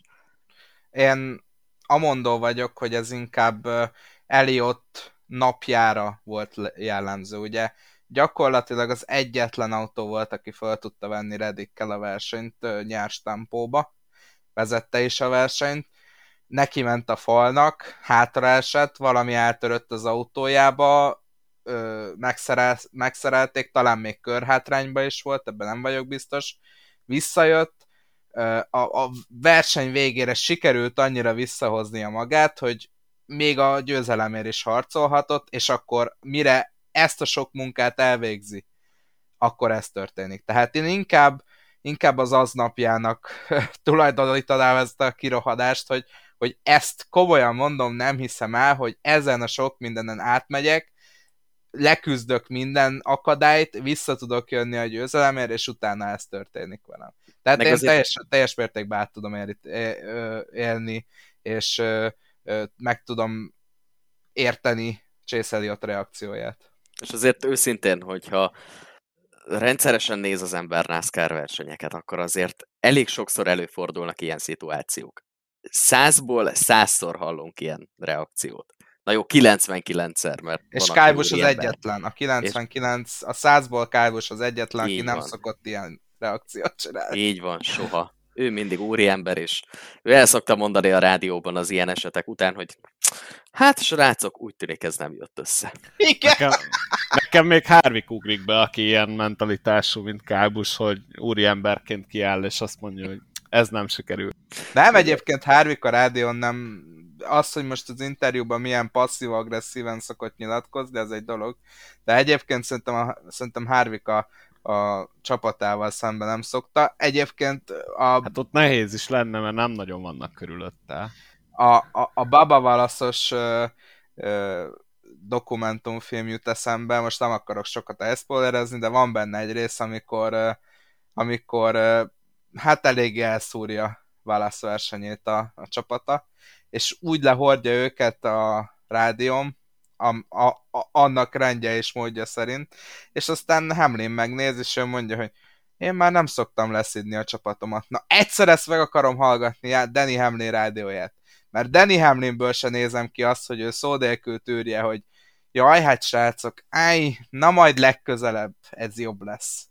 Tehát szerintem ilyen versenyző a mezőnybe nem nagyon van.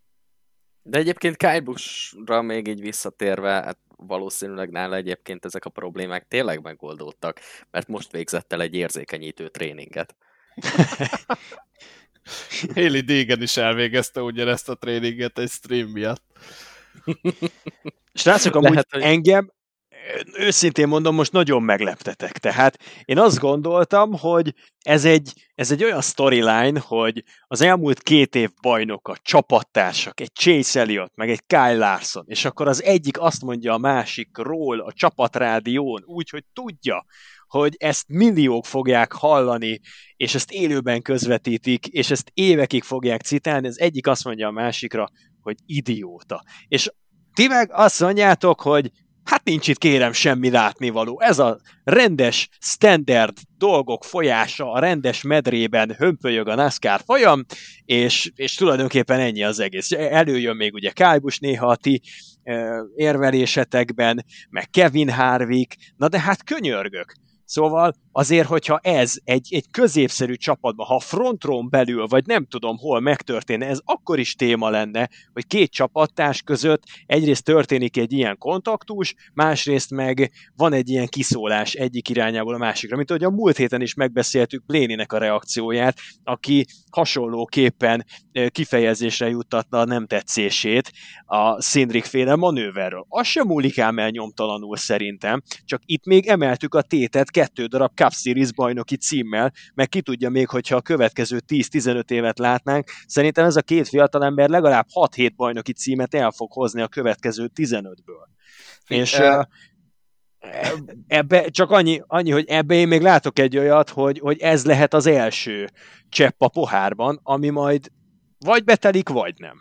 Egy ilyen Jimmy én, Johnson én Gordon? A ez... Na ezt akartam mondani, hogy e, tehát add el a csapatnál, és azért Gordonnak és Johnsonnak se volt mindig felhőtlen viszonya. Hát a, a, a 90-es évek legnagyobb versenyzője, a 2000-es évek legnagyobb versenyzőjével, és azért Gordonnak is olyan volt az egója, hogy be, ráadásul ő hozta ugye félig Jimmy-t a csapathoz, tehát ott is voltak olyan rádiózások, hogy nem hiszem el, és, és ott is lehet, hogy nem ilyen szintű kirohanással, de azért Gordon is, Johnson is oda-oda mondogatott néha egymásnak, tehát azért ez nem egy új keletű dolog szerintem a Hendrik Motorsportnál, főleg a Hendrik Motorsportnál. Én, főleg a NASCAR-ban. Igen, this is NASCAR. Szóval én már megmondom őszintén, hogy én már... mindenkinek. Én már ezt a Blaney Szindriket is elfelejtettem, pedig egy hete volt. Nekem annyira nem mozgatja meg a fantáziámat az ilyesmi, utána úgyis leülnek, söröznek. Abban viszont egyetértek, hogy itt az Eliott és a Larson között ez egy hosszú távú rivalizálás lesz, és olyan szempontból nem feltétlenül állja meg a helyét a Gordon-Jimmy párhuzam, hogy azért ott Gordonnak jó pár éve volt bizonyítani, és bizonyított is, mielőtt megjött a Jimmy, azért, hogyha úgymond Eliottot leváltja Larson itt a Rivalda fényben, az egy kicsit korai lesz a Chase Eliott pályafutásában. Szerintem zárjuk le azzal, hogy ez egy nagyon jó dolog lenne a sportágnak. Tehát gyakorlatilag a két legnépszerűbb versenyző, nyilván itt lehet most Larsonnal kapcsolatban kérdőjeleket föltenni, Eliottal kapcsolatban nem tudjuk, bizonyított tény, hogy ő a legnépszerűbb. Tehát két olyan versenyző, aki esélyes, nem csak a futamgyőzelmekre, de a bajnoki címre, úgyhogy törzsöljük meg a tenyerünket, és élvezzük a sót. A legnépszerűbb a legjobb ellen és akkor, és akkor várjuk a kommenteket a 500 miles.hu oldalra, és a legnépszerűbb Chase Elliot, ugye a legjobbat kitaláljuk. Na de akinek nagyon jó versenye volt még, az Suarez. Daniel Suarez ugyanis negyedik helyen ért be, és iszonyatosan jól tartotta magát. Azóta a futam után már mondta, hogy hamarosan versenyt fogunk nyerni. Van ennek realitása szerintetek, vagy ez egy, ez egy véletlenszerű, szerencsés futam volt a Suarez életében? Szerintem ez a verseny megmutatta azt, amit a NASCAR el szeretett volna érni a, az új Next Gen autókkal, méghozzá, hogy bárkinek van esélye futamot nyerni. És láthattuk, hogy Eric Jones, ugye őt is mondhatjuk a 43-as autóba, neki is volt esélye nyerni, ott volt ugye Suarez, tehát ez, ez egy tökéletes példa volt erre, úgyhogy én mondó vagyok, hogy persze, persze, bárkinek van esélye a jelenlegi mezőnyből nyerni. Én azt olvastam, és utána néztem, és tényleg igaz, meg utána a NASCAR-nak a Twitter oldala is átvette, hogy az első két pontszerző versenyen a top 10-ben mindösszesen egyetlen egy olyan pilóta van, aki mind a kétszer megjelent, tehát a legjobb tízben az első Várjál, két verseny... Bocs, bocs, bocs, bocs, bocs, hogy félbeszakítanak, csak itt eltűnt a hangod. Szóval odáig vagyunk meg, ez a fránya technika, hogy a NASCAR is átvette a Twitterre, hogy az első körülbelül eddig volt érthető. Igen, tehát a NASCAR is átvette Twitteren, hogy a szezon első két pontszerző versenyén egyetlen egy olyan pilótát találunk, aki mind a két futamot a legjobb tízben zárta. Ez nem tudom, hogy így most első blikre megye. Harvick? Tip? Nope. Logano. Uh, nem, nope. már ő defektet kapott. Ja, tényleg. Akkor passz. De gondolom Suarez lesz a megoldás, nem? Hogyha már róla nope. beszélünk. Nem, akkor, nem, nem. Akkor teljesen bevittél az erdőbe, és nem, nem tudok több NASCAR versenyzőt mondani. Gyerekek, Erik Almirola. Ötödik lett a Daytona 500-on, és hatodik helyen hmm. zárt Kaliforniában. Rajta kívül nem tudtok mondani még egy olyan versenyzőt, aki mind a két versenyt a legjobb tízben zárta volna, és mondok még durvábbat. A kaliforniai versenyen, az Autoklubon a legjobb tíz helyen kilenc különböző csapatnak a versenyzői osztoztak.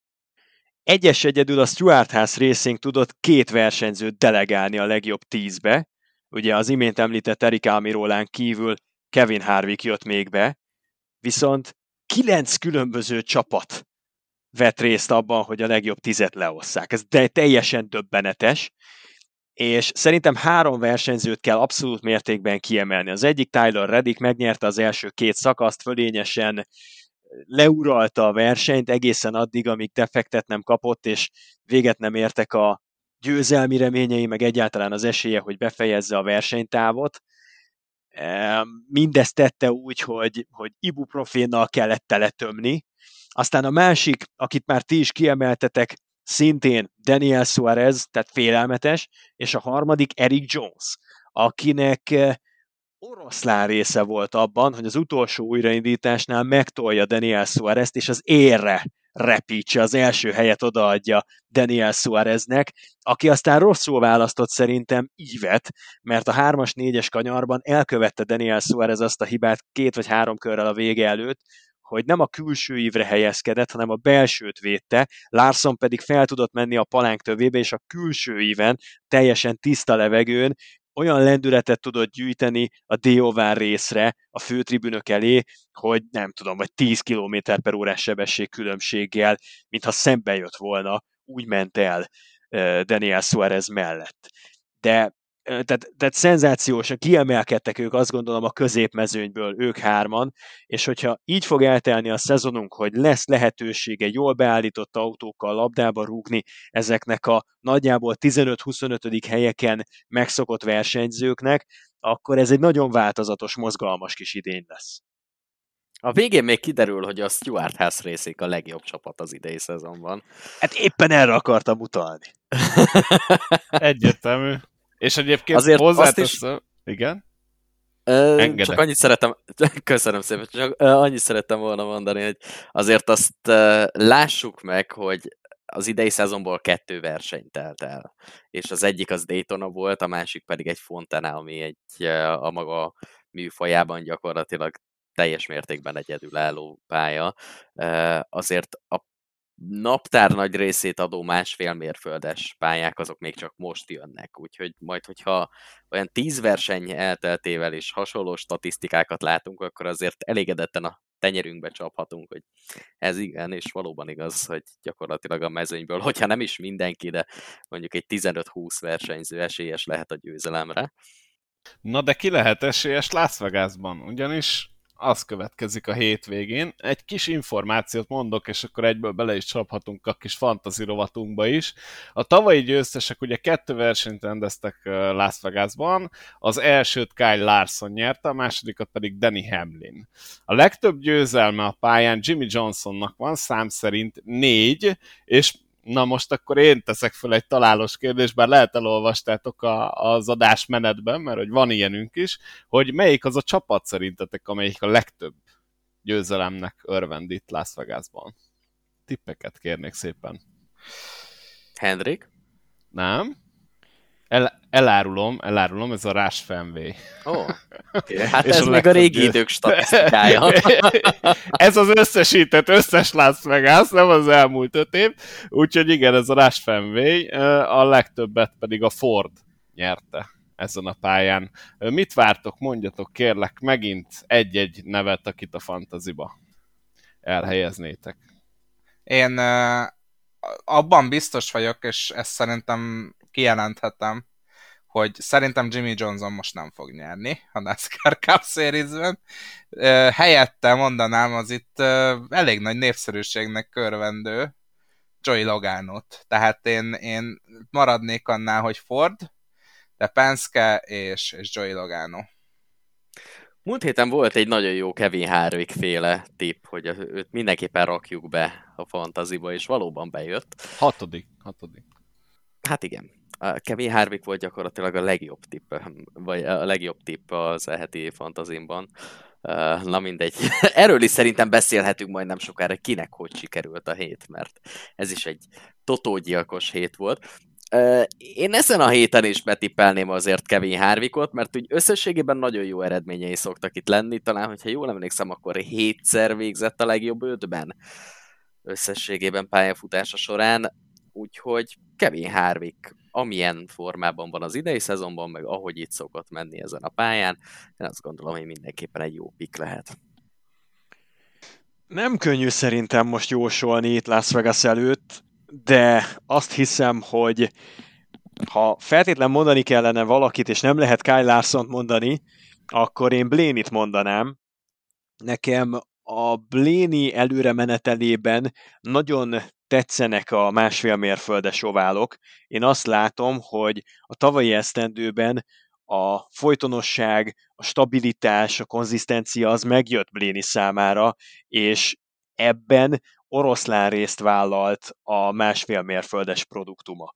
Tehát, hogyha ezt a vektort tudja húzni ugyanabba az irányba, mint amibe 2021-ben elindította, akkor Bléninek jól kell mennie. Én továbbra is látom a Fordokban a kezdeti lendületet, mert jól kezdték a szezont.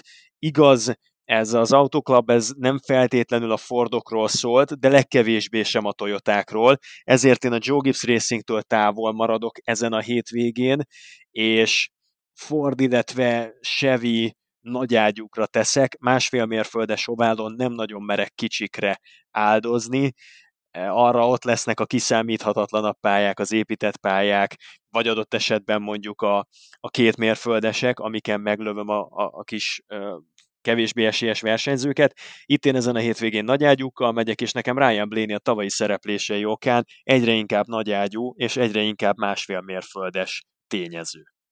Akkor én pedig zárásnak mondok még egy fordost, ugyan én is Logánót mondtam volna első körben, de én viszont játszom úgymond a, az idézőjelbetéve kisebb nevekkel is, és én azt látom, hogy Briscoe remek versenyzést mutatott be egyébként ezen a pályán. Egyébként Briscoe-nak is és Casternek sem jöttek ki jól a pitkiállások, hogyha megfigyeltétek, a Caster is ötödik helyen volt, amikor is ugye kicsit korábban kijött, mint a mezőny nagy rész, és utána talán 12-13 körre jött még egy sárga zászló, és akkor kijöttek még egyszer, akkor estek vissza, és Caster talán valami 20-21. helyre is visszaesett, és följött a 12. helyen zárt, a tiz- nem a Szindrik, valahol ott ilyen 13-14, nem tudom pontosan, de odáig visszajött, és szerintem Briscoe-nak is nagyon jó versenye volt, úgyhogy én biztosan fogom uh, használni Briscoe-t ezen a hétvégén. Én most rápróbálok, szerintem lehet itt egy jó eredménye. Nem feltétlenül csak a futam győzteseket mondanám én itt ebben a fantaziban, hanem az erős pontszerzőket is, és én Briscoe-t például annak érzem.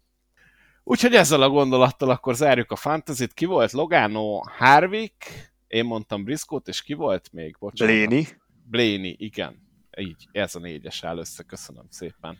És milyen ez szerény a... vagy, hogy az összetett állását, meg ugye a múlt hétnek az értékelését, azt nem is akarod közszemlére tenni. Beszélhetünk róla, hát én vezetem a fantazit, de ez ne, azért nem akarok ezzel uh, nagyra lenni, mert uh, ismerem magamat, és nem lesz ez mindig így, és te később nagyon szomorú lesz elmondani, hogy a második héten még ugyan vezettem most a 42. Uh, stabil pozíciót használom, ami ugye Montoya rajt száma volt, szóval tulajdonképp, tehát hogy így ki tudom beszélni, de igazából azért szerencsés volt ez a pikk is, de igen, én hat ponttal maradtam le, egyébként az Indikár szakkommentátorától, Baski Dávidtól, aki megnyerte ezt a fordulót, de összetettben még azért mindig mindig vezetem a tabellát, úgyhogy érdemes hozzánk csatlakozni, a 500miles.hu is, hogy kimegy a podcast, ott is ott lesz a link, hogy hogy tudtok csatlakozni az Arena 4 NASCAR Fantasy, illetve az Arena 4 is meg szokta osztani a Facebook oldalán, úgyhogy ott tudtok a, a linkre rákattintva csatlakozni ez a remek kis játékhoz, és az első adásban elmondtuk, hogy ez miről szól, hogy működik, azt pedig tessék akkor visszahallgatni. Na de volt itt nekünk indikár fordulónk is, kérem szépen, amit meglepetésre mondhatom meglepetésre, a Team Penske színeiben nyert meg a háromszoros Ausztrál Supercars bajnok, Scott McLaughlin, aki egyébként elvitte az időmérőt is, szenzációsat futott McLaughlin, legtöbb vezetett kör tarolt az időmérőn, és hát magabiztosan nyerte az indikár nyitófordulóját Szent Petersburgben.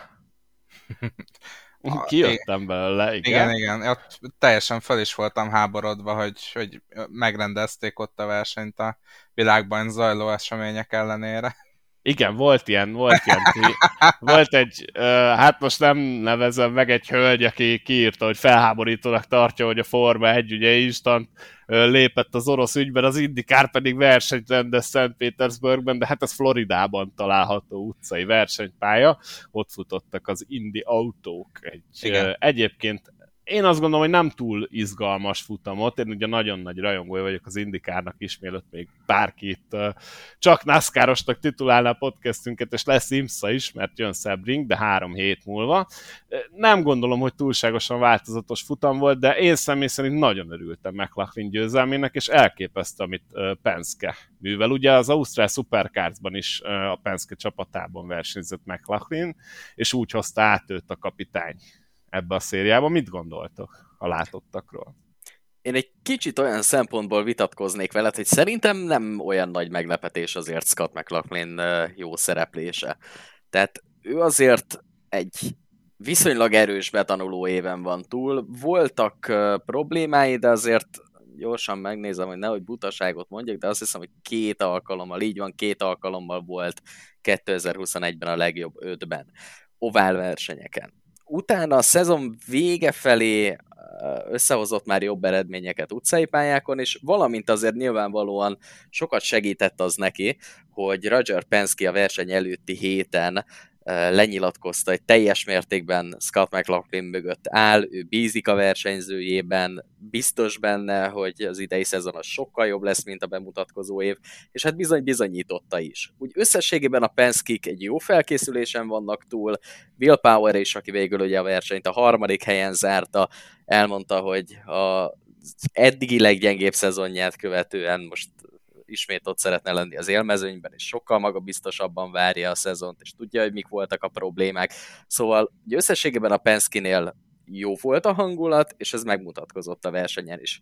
Aki negatív szempontból, hogy egy kicsit erről is beszéljünk, negatív meglepetésekről, kissé a várakozások alatt teljesített, az uh, szerintem mindenképpen Elio Castro Neves. Én azért azt vártam, meg persze Joseph Newgarden, mert azért a Penske autóval egy zseniális 16. helyet összehozni, az nem olyan nagyon kiemelkedő teljesítmény. Igen, úgy, úgy hogy a csapattársaid az első és a harmadik Igen. helyen értek be. Igen, az úgy nagyon kiemelkedő, de én Castro Neves-től is többet vártam meg, ugye a másik Meyer Shank Racing-től, Simon Pagano-tól, Pazsano egyébként jobban is kezdte a hétvégét, aztán nekik egy kicsit kevésbé jött össze ez a dolog, de újoncaink is voltak. Nagyon jó szerepléssel Lungard végül a 11 lett, hogyha már pozitív meglepetést és, és viszonylag nagyobb pozitív meglepetést kell említeni, akkor szerintem az ő eredményét érdemes kiemelni.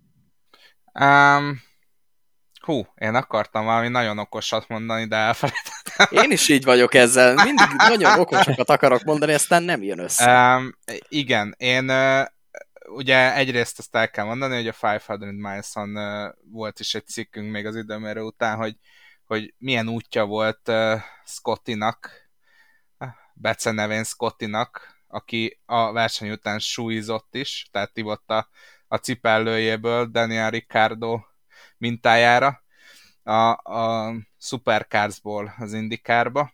És hát igen, ugye volt itt kékzászlókkal probléma, volt itt sok mindennel probléma, Jimmy Johnson megint elégedett volt a 23. helyére, de Jimmy Johnson ne nézzük ezeken az utcai megépített pályákon. Én ezt már minden, a múlt héten mondtam, nyugodjanak meg a Jimmy Johnson rajongók, az oválokon ott lesz, és ovál versenyt fog nyerni idén, ezt garantálom garantálom mindenkinek. Ha meg lesz egy-két jó eredménye, akkor, akkor annak megörüljenek a, a szurkolói. Azt akartam mondani, közben eszembe jutott, hogy szerintem miért nem volt jó ez a verseny, és szerintem általában az indikár versenyek hol szoktak kisiklani. Ugye kevés volt a sárgazászló, viszont pont úgy jött ki az egyik sárgazászló, hogy, hogy taktikailag ketté bontotta a mezőnyt, és és uh, emiatt inkább egy taktikázós verseny lett, nem egy versenyzős verseny. Tehát uh, amikor sokan különböző taktikán vannak, és főleg akkor, amikor egyik versenyző ezen a taktikán van, mögötte jön egy másik versenyző, aki Amazon, mögötte egy másik, aki a harmadikon, mindenki próbálja a kis saját versenyét autózni, és, és nem beleszólni a másiknak a küzdelmébe, nehogy ő veszítsen egy pár pozíciót, amiatt már most már most elkezd csatázni, és emiatt időt veszít. Szóval én ezeket a nagyon taktikászós versenyeket nem szeretem. Nyilván nem segített, hogy kevés volt a sárgadászló, viszont, viszont hát igen, McLaughlin teljesítménye lenyűgöző volt, és a Chevy teljesítményét is érdemes kiemelni, ugyanis azért ők tavaly nem voltak jók az utcai pályákon, és és el is mondták a Penske versenyzői, hogy, hogy nagyon sokat javult a, a Chevy motornak a, a vezérlése, és, és sokkal ö, ö, jobban lehet, ö, finomabban lehet gázt adni, úgyhogy meglátjuk, hogy ez majd a következő, versenyző, következő versenyekre is ö, ö, érvényes lesz-e. Na azért ne írjuk le a Hondát, nyilván ők sem írják le őket, úgyhogy úgyhogy meglátjuk. Nagy gratuláció a a, a győztesnek. Én valahol olvastam, hogy állítólag az utolsó három évben, aki megnyerte a szezonnyitó indikár versenyt, az lett később a bajnok, és hogyha ezt veszük alapul, akkor azért a McLachlannak elég jókor sikerült élete első versenyét megnyernie. Számomra amúgy mindig is az a kérdés, hogy mondjuk ebben a pontszámítási rendszerben, ami az indikárban jelenleg uralkodik, hogy van a legtöbb esélyed bajnoki címet nyerni? Mennyire szabad versenyeken belül kockáztatni? Mert ugye a teteje az azért nagyon szépen exponenciálisan fel van hegyesítve a díjazásnak, tehát nem feltétlenül egy olyan lineáris pontszámítási metódus van, mint a NASCAR-ban, ahol csak az első meg a második helyezett között van nagyobb különbség. Egyébként egy-egy egység a differencia a helyezési számok között, és még a 35. 6. helyezett is kap egy-két pontot. Szóval itt azért az indikárban nagyon megérné mindenképpen kockáztatni dobogós helyezésekért, meg mindenképpen kockáztatni futamgyőzelmekért, de valahogy nem tudom, hogy ti mit láttatok, de ezen az első versenyen én nagyon kevés kockázatvállalást láttam, és sok versenyzőnél azt figyeltem, hogy negyedik, ötödik, hatodik, hetedik helyeken teljesen komfortosak, és megvannak vele elégedve, még akár bajnoki címért versenyben lévő, vagy jó eséllyel majd a későbbiekben versenyben lévő pilótáknál is. Tehát, hogy ha ti indikár versenyzők lennétek, akkor ezt az idei szezont meg úgy általában hogyan, hogyan közelítitek meg? Jobb egy kiegyensúlyozott, stabil, átlag hetedik hely minden versenyen, vagy érdemes többet kockáztatni, és, és menni kell a futamgyőzelmekre, mert az jobban fizet? Ez egy, ez egy nagyon érdekes kérdés, és Colton Herta példája bizonyítja ezt. Ha jól tudom, akkor ő nyerte tavaly a legtöbb versenyt, és igazából nem volt versenyben a bajnoki címér. Csak a Nashville-i versenyt tudom odarakni példaként, amikor megelégedhetett volna egy második helye, azonban ő úgy volt vele, hogy mindent egy lapra föltesz, és a falba kötött ki. Ha megnézed a pont Baski Dáviddal amikor készült fel a szezon kezdetre, és olvasgatta vissza a 500 Miles-on a cikkeket, hogy, hogy ki mit nyilatkozott a szezon előtt. Ki volt ő is akadva, mert mindenkitől ezt a nyilatkozatot kapta. Kiegyensúlyozott teljesítmény, nem kockáztatunk, a lényeg, hogy folyamatosan jó pontokat szerezzünk, dobogós eredmények, és mindenkitől, minden egyes csapattól kivétel nélkül ezt tudod olvasni a, a 500miles.hu oldalon, hogy, hogy ez az idei évnek a, a lényege. Ez, ez egy kicsit érdekes számomra is, nem tudom, hogy mi lehet ennek az oka, de, de ezen voltunk mi is kiakadva, hogy, hogy egyszerűen a, a stabilitásra megy rá most ide mindenki valamiért. Szerintem főleg a szezon elejére jellemző ez a dolog, de ugye összességében mindig a szezon eleje az, az inkább ilyen kevésbé kockáztatós dolog, induljunk el valahogy, és aztán ahogy a szezon átér a félpontján gyakorlatilag, úgy egyre inkább kezd bevadulni a küzdelem. Hát ugye Scott Dixon híres arról, hogy úgy nyerte a bajnoki címeit, hogy a szezon feléig általában ő semmit nem csinált az égvilágon, utána eljött nagyjából Midohájó környéke, és onnantól kezdve le, letarolta a mezőnyt. Tehát Erről Montoyát is kérdez meg, hogy mennyire örül neki, amikor még a dupla pont miatt az utolsó fordulóban nem ő lett a bajnok, hanem Dixon. Igen, hát az, az mindenképpen egy emlékezetes pillanat az indikás sorozat történetében. Szóval szerintem a szezonnyitók azok mindig ilyen kisé döcögősebbek szoktak lenni, meg így az első néhány verseny. Nyilván ami nagyon fontos az Indianapolis, ott rengeteg pontot össze lehet szedni, és a szezon utolsó versenyei, hogy egy jó formában érkezz a szezon záróra. Az, hogy valaki az első versenyen mondjuk tizedik, és nem megnyeri a versenyt, az úgy összességében olyan nagyon nagy problémákat nem szokott jelenteni. Nyilván az utóbbi években, ahogy mondtad, az jött ki, hogy aki megnyeri a szezonnyitót, az lesz a bajnok, de például ide Sebastian Burté példáját tudnám mondani, aki két alkalommal is nyert ha jól emlékszem, akkor 17-ben és 18-ban St. Petersburgben, és utána mi lett az egész bajnokságával, hát gyakorlatilag el is felejtettük. Egyébként egyrészt ez az óvatosság, én, én ebben látok igazságot, és ezt szerintem nem csak nyilatkozzák a csapatok, szerintem ez egyrészt abból fakad, hogy az Indikárban összesen 17 futam van az éven. Tehát szemben a NASCAR-ral, ami 36, ezt sose tudom megjegyezni, Igen. de 30, akkor eltaláltam. Yeah. Vagy hát tudtam, de tök felkészültem, tudtam. 36 futammal szemben, most ha megnézitek azt a 17 versenyt, az kevesebb, mint a NASCAR fele.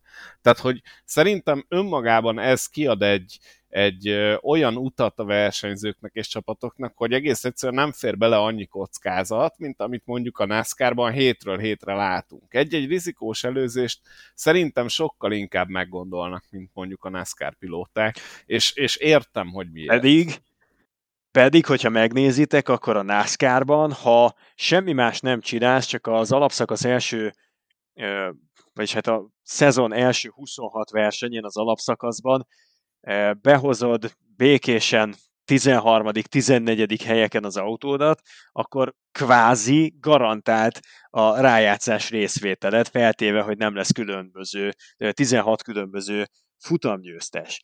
Tehát a NASCAR-ban is megérné mindig csak szépen megjönni ott a középmezőnyben, éppen, hogy egy nagyon picit előrébb, mint a mezőnynek a középső tagja, de ehhez képest valahogy én is ugyanazt látom, hogy hiába hosszabbak a NASCAR versenyek, és hiába ez a fajta biztonságérzet, amit egy, egy stabil, mindenkori 13.-14. hely jelenthetne, ott valamiért jobban benne van az általános kultúrában a kockázatvállalás, de szerintem azért, mert ugye egyrészt, hogyha sikerül egy futamgyőzelmet összehozni, akkor onnantól kezdve garantált a rájátszásban való részvétel, másrészt pedig ugye azok az autók sokkal jobban támogatják a testest elleni küzdelmet, tehát ki lehet hozni épkézláb eredményeket komoly kontaktok után is. Én ezt pont ott fognám meg ezt a dolgot, amit itt a végén mondtál, hogy onnantól kezdve, hogy van egy 26 futamos alapszakasz a NASCAR-ban, ahol a győzelem rájátszást ér, onnantól kezdve gyakorlatilag, hogyha megvan egy győzelem, vagy legalábbis nagy valószínűséggel össze lehet hozni egy győzelmet, azért Kyle Larson bármikor harcolhat, meg Chase Elliott bármikor harcolhat, mert 26 versenyből biztos, hogy össze fognak tudni hozni egy győzelmet legalább. Onnantól kezdve mehetsz előre, nyomhatod, teljesen mindegy, ott leszel a rájátszásban, a lényeg az meg lesz míg azért az indikárban minden egyes pont számít. Tehát ott nincs az, hogy egy alapszakasz rájátszásos rendszerre szétbontjuk a bajnokságot, és onnantól kezdve gyakorlatilag, hogy elkezdtük a szezont az utolsó versenyig, minden egyes pont beleszámít a végelszámolásba, úgyhogy éppen emiatt a NASCAR-ban lehet egy kicsit nagyobb kockázatot vállalni, meg már úgy magából a mentalitásból is azért tizedik, tizenkettedik helyekkel NASCAR-ban olyan nagyon sokra nem mész. Lehet, hogy matematikailag kijönne a dolog, és akkor a bajnoki rájátszásba be tudnád verekedni magad, de az biztos, hogy egy 12. helyes átlaggal azért nagyon nem keltett fel az érdeklődést. De viszont, ami fölkeltette az érdeklődést, az a kékzászlós szabály, amit idén vezettek be az Indikárban, hogy beszélgessünk egy kicsit újra a Szent Piti futamról, ugyanis jött egy olyan szabály, és nagyon kíváncsi leszek, hogy mi lesz a véleményetek, hogy azok a versenyzők, akik még nem kaptak kört a teljes mezőnytől, és mindenkitől, akik előttük vannak, azok egészen addig maradhatnak az élmezőnyben harcolókkal, ameddig ténylegesen le nem körözi őket mindenki, aki előttük van. Tehát a 19 addig hivatalosan nincs körhátrányban, ameddig a 18 le nem körözi. Na ezzel kapcsolatban azért Will Power felszólalt, és elmondta nem tetszését, majd csatlakozott hozzá két Andrett is, Grozan és Herta is. Hát gyakorlatilag a micsoda badarság szinonimái hagyták el a, a szájukat. Mit gondoltak erről? Ezt egy nagyon fura és érdekes szabálynak tartom, főleg úgy, hogy Jimmy Johnson már be is mutatta ennek a hátulütőjét, ugyanis Alex Palu harcolt Scott McLachlan-nal a, a győzelemért, és hát hogy, hogy nem, megfeleződött a McLachlan előnye, amikor utolérte Jimmy Johnson-t, és hát Palu jóval könnyebben ment el, mint Scott McLachlan, mintha egy picit a csapat használta volna. Úgymond, ilyen nagyon csúnyán Jimmy johnson arra, hogy Palu egy kicsit fölérjen. Mit gondoltak erről? Ez a szabály, ez jó így? Vagy, vagy hogy ez miért kellett egyáltalán? Én ezt sem teljesen értem. Azt azért mondjuk el, hogy ez egy elég erőteljes indikár sajátosság, hogy kék zászló, mint olyan nincs, de meg hát ugye, ugye összességében Amerikában nem nagyon szeretik ezeket a kék zászlókat alkalmazni. Tehát azért a korábbi években is megvolt az, hogy ha valaki körhátrányban van, vagy körhátrányba készül kerülni, hogy ilyen szépen fogalmazzak, akkor elengedési kötelezettsége nincs a versenyzőnek. Tehát pont azért, hogy valaki körön belül tudjon maradni, és egy esetleges sárga zászlónál vissza tudjon jönni a versenybe, éppen ezért ezt mindig is engedélyezték. Na most az, hogy ezzel ki hogyan él vissza, erre is láttunk azért már példát az előző években. Nekem például egy Marco Andretti féle jelenet maradt meg, amikor egy St. Petersburgi versenyen próbálta szint úgy segíteni Ryan Hunter Rate Willpower-rel szemben, hogy nem igazán ment el Willpower elől. Tehát ez azért általános jelenség, most nyilván ez olyan szempontból nem jó, amit például ennek a versenynek a végén is láttunk, hogy olyan versenyzők, akik amúgy abszolút semmi közük nincsen a versenyhez, és két körrel a vége előtt vagyunk, azok beleszóljanak az első helyért folytatott csatába, az szerintem egy nagyon rossz dolog. Tehát erre valami olyasmi szabályt kellene kitalálni, hogy egészen addig védekezhetsz, és, és körön belül maradhatsz, amíg le nem köröztek, és mondjuk kivétel ez alól az utolsó tíz kör. De a legkörözés az így európai szemmel nézve az nem akkor van, amikor az első elmegy melletted, akkor te körhátrányba vagy. Miért Igen. kell, hogy 19-ként a 18 is kört adjon? Hát pont ezért, hogy nyilván a, a, tehát a 18-ként haladó versenyző ez nem fog tudni küzdeni azért, hogy visszakerüljön a vezetőkörbe. Azonban, hogyha leköröznek téged, mert mondjuk pont úgy jössz ki a pitből defekt után, vagy egy kisebb sérülés után, hogy az első helyzet mögé kerülsz, itt olyan 5 másodperccel, de gyorsabb vagy nála, akkor te harcolhatsz és visszaveheted a kört. Tehát ilyen szempontból is lehetne ezt limitálni, hogy mit tudom én, amíg valaki a legjobb öt közé keveredve halad lekörözöttként, addig lehet harcolni, és akkor utána meg a versenyigazgatóság azt mondja, hogy jó, innentől kezdve akkor engedd el, kérlek. Pont ez hiányozna még, tehát, hogy nem, én, én az ellenkező irányba vinném ezt el. Nem kell kék zászló, nem kell belenyúlni. Majd ők a természet normális medrében, úgy, ahogyan azt ők elgondolták, ők majd azt lemecselik egymás között. Én nem szeretem ezeket a szabályokat, ezeket a csirkekeltetőben keltetett művi úton betartani rendelt rekulákat, mert az ég egyet a világon semmi köze nincsen az autóversenyzéshez. Most áruljátok már el nekem, hogy mi gond van azzal, hogyha valaki, aki történetesen mondjuk a 12. helyen van, és üldözi a 11. helyezettet, de ő mondjuk pont belekeveredik egy olyan ö, ciklusába a versenynek, amikor odajöttek közéjük a lekörözöttek, akkor most a 11. helyezett, aki, aki pont még nincsen lekörözve, meg a 12. helyezett között zajló csatát, az döntse el, hogy ki az, aki kettejük közül kék zászlót kap, vagy amit most Dávid mondott, hogy ki az, aki ott az első öt helyezettel csatározik, meg nem csatározik. Nem, hát itt, itt kérem szépen, itt komoly férfi emberekről van szó, akik minden héten, vagy két hetente, három hetente azért összeverbuválódnak, és, és versenyeznek egymással.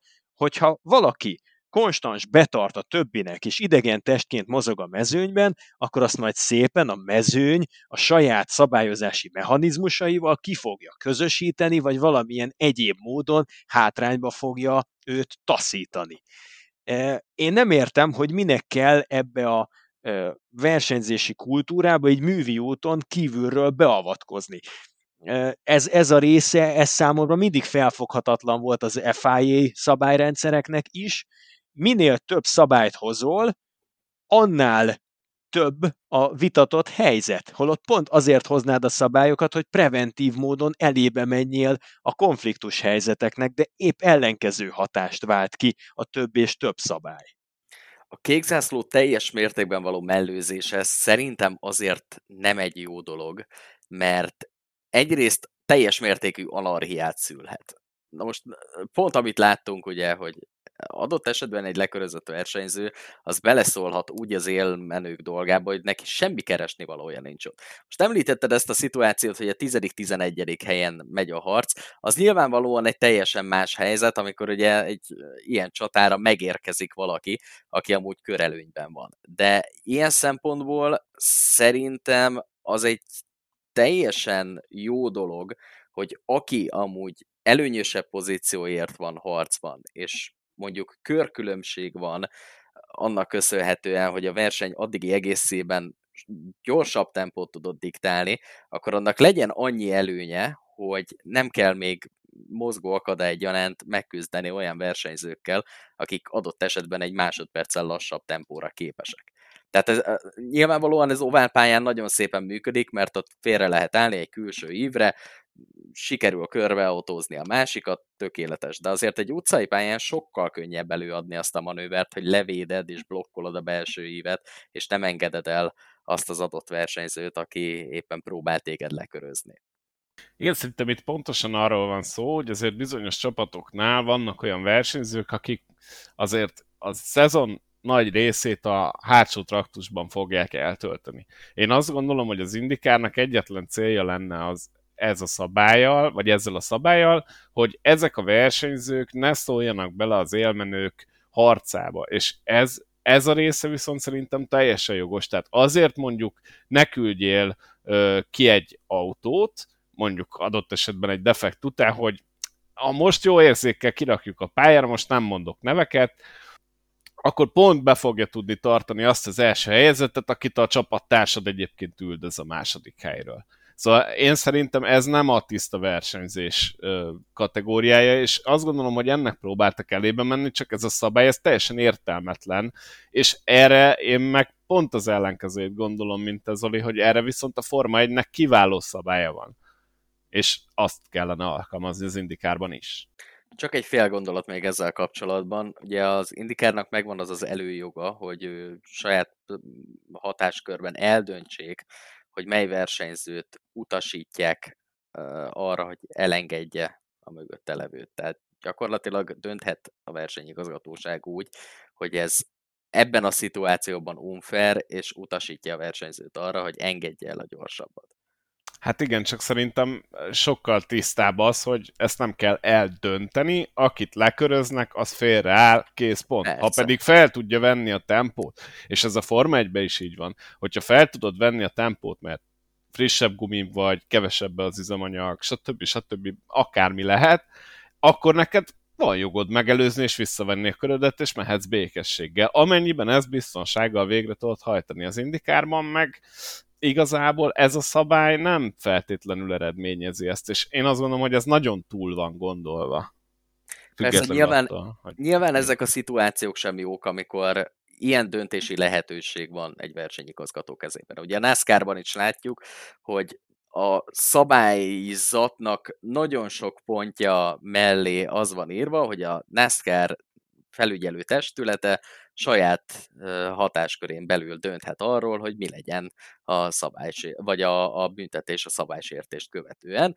Például nagyon sokszor láttunk olyat, tavalyi szezonban is ugye ez a Elliot Harvick féle összezörrenés, vagy még korábban a, a Logano Kenzet csörte, amikor a NASCAR azt mondta, hogy jó, akkor innentől kezdve ti nem lökhetitek ki egymást. Mindenki más kilökhet bárki mást, meg korábban is lehetett, de ti most nem, mert ennek, ennek most itt véget kell vetni. És itt jön bele a képbe az, hogy pontosan akkor mikor nyúl bele a versenybe a versenyigazgatóság, kinek a javára, stb. stb. Én a mondó vagyok, hogy túl nagy felelősséget vállal magára az, aki belenyúl a versenybe. Szerintem egy picit alábecsülitek azt a fajta öntisztuló mechanizmust, ami igenis az autóversenyzést jellemzi. Tehát, hogyha, és egy picit repetitív, amit mondok, de hogyha valaki inkorrekt módon versenyez, betart, akkor legyen mögötte akármilyen erős csapat, legyen mögötte akármilyen erős lobby, őt előbb vagy utóbb a közönség, illetve a vetétársak ki fogják pécézni és ki fogják rekeszteni a normális diskurzusból, meg az etikus versenyzésből.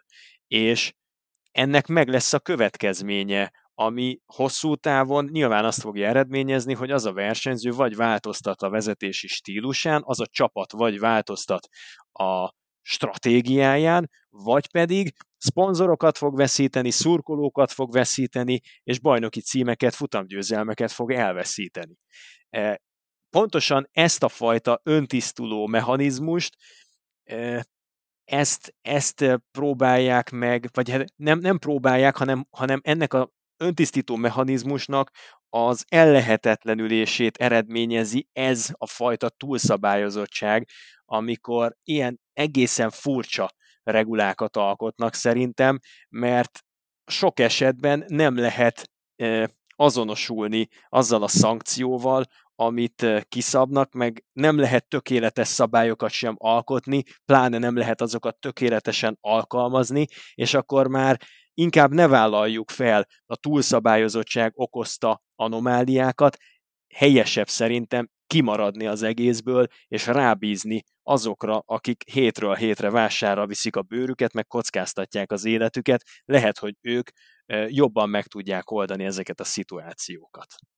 Én inkább az arany középutat tartom a jó megoldásnak. Tehát nekem teljes mértékben az sem tetszik, amit a NASCAR művel, hogy bárkivel csinálhatsz bármit, azért nem jár büntetés, kivéve, hogyha valakire csúnyát mondasz, mert akkor érzékenyítő tréningre küldenek, de azért az indikárnál is vannak olyan szituációk, amik, amik azért átgondolást igényelnének a szabályzatban, pont ez a kékzászlós metódus, hogy ez ilyen szempontból szerintem nem, nem, egy, nem egy teljesen jó dolog.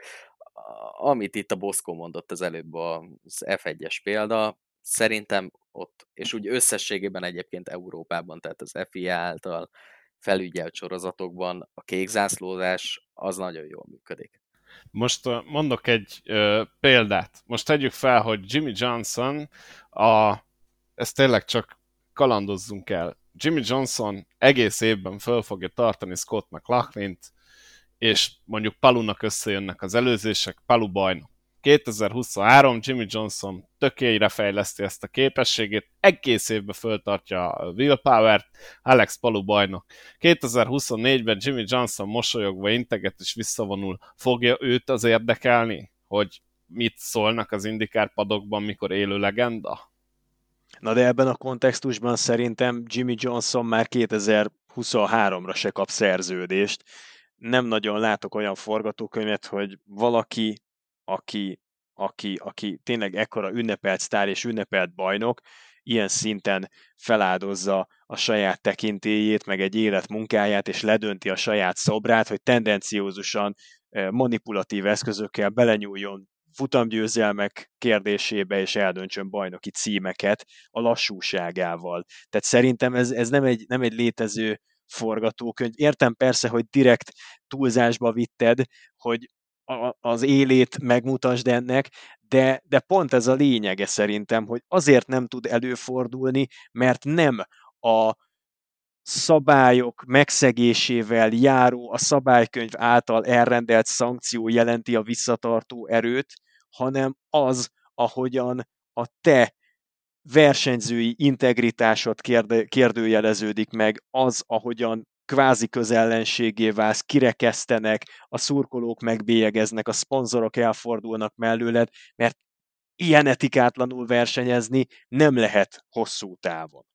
De ezt, de ezt viszont lehet nagyon jól csinálni. Tehát direkt azért mondtam például a Jimmy-t, mert ők már nyilatkoztak is ezzel kapcsolatban, és szó nem esett arról, hogy ők föltartották volna mclaughlin Azt mondta Jimmy, hogy hát nagyon érdekes, de az ő fülére pont akkor szóltak rá, hogy üzemanyagot kell sporolni, amikor ugye hát a McLaughlin megérkezett, ő pedig, mint jó indikár pilóta, ugye elkezdte az üzemanyagot spórolni, hát mit ad Isten, picit még lassabban ment, mint előtte, picit beragadt mögé McLaughlin, picit megérkezett Alex Palou, de hát utána ő lehúzódott, tehát amikor látta, hogy ez, ez, a, ez, ez már megfeleződött, ez az idő, ami a két versenyző között volt, ő utána már lehúzódott, aztán pont rámondta a fülére a csapat, hogy na jó, Jimmy, akkor eleget spóroltál, most már maradj rajtuk, szerezz egy kis tempót, hát akkor meg ment velük, szóval igazából ki lehet ezt dumálni tök jól, értem az álláspontodat, hogy ezt nem lehet öt évig csinálni, de most, hogyha egy-két évig megcsinálja X pilóta, egy-két évig Y pilóta, azért azzal szerintem el lehet vegetálni, és hosszú távon abszolút egyetértek, és igazad van, de itt nem mindenkinek van 10-20-30 éves karrierje, amivel játszik, van, aki csak pár évre beugrik. Nem feltétlenül a hosszú távon van itt egyébként a hangsúly, mert hogyha egyetlen versenyt elrontasz így valakinek, akinek épp összejött egy olyan nagy eredmény, ami mondjuk pályafutása első győzelme lenne, vagy első top 5, vagy bármi egyéb, az is egy óriási érvágás az adott versenyzőnek, nem hogyha egy teljes szezonon keresztül valakinek betartasz, vagy éveken keresztül ezt eljátszod. Igen, azzal abszolút el lehet rontani egy idején, szóval én igazából továbbra is kitartok az álláspontom mellett, hogy szerintem ezt a kékzászlós szabályt nagyon túl gondolja az indikár, és én nagyon ritkán mondok ilyet, de egyet tudok érteni Will Power-rel. Én meg azt mondom, hogy ez csak az utcai pályákon, nyilván elég sok utcai pályák van, de ez csak az utcai pályákon lesz jelentős, tehát az épített és az ovál pályákon ennek igazából jelentősége nem lesz, és, és szerintem nem is sok olyan szitu lesz, ami, ami úgymond ez, e, e, ezt elő fogja hozni ezt a témát. Legyen ez a záró gondolat, én azt gondolom, hogy megint elég sokat beszéltünk mindkét szériáról szerencsére. Volt mit nézni azért az indikárban is, javaslom a következő fordulót is megtekintésre, aki nem látta mostanit, az pedig szerintem azért pótolja.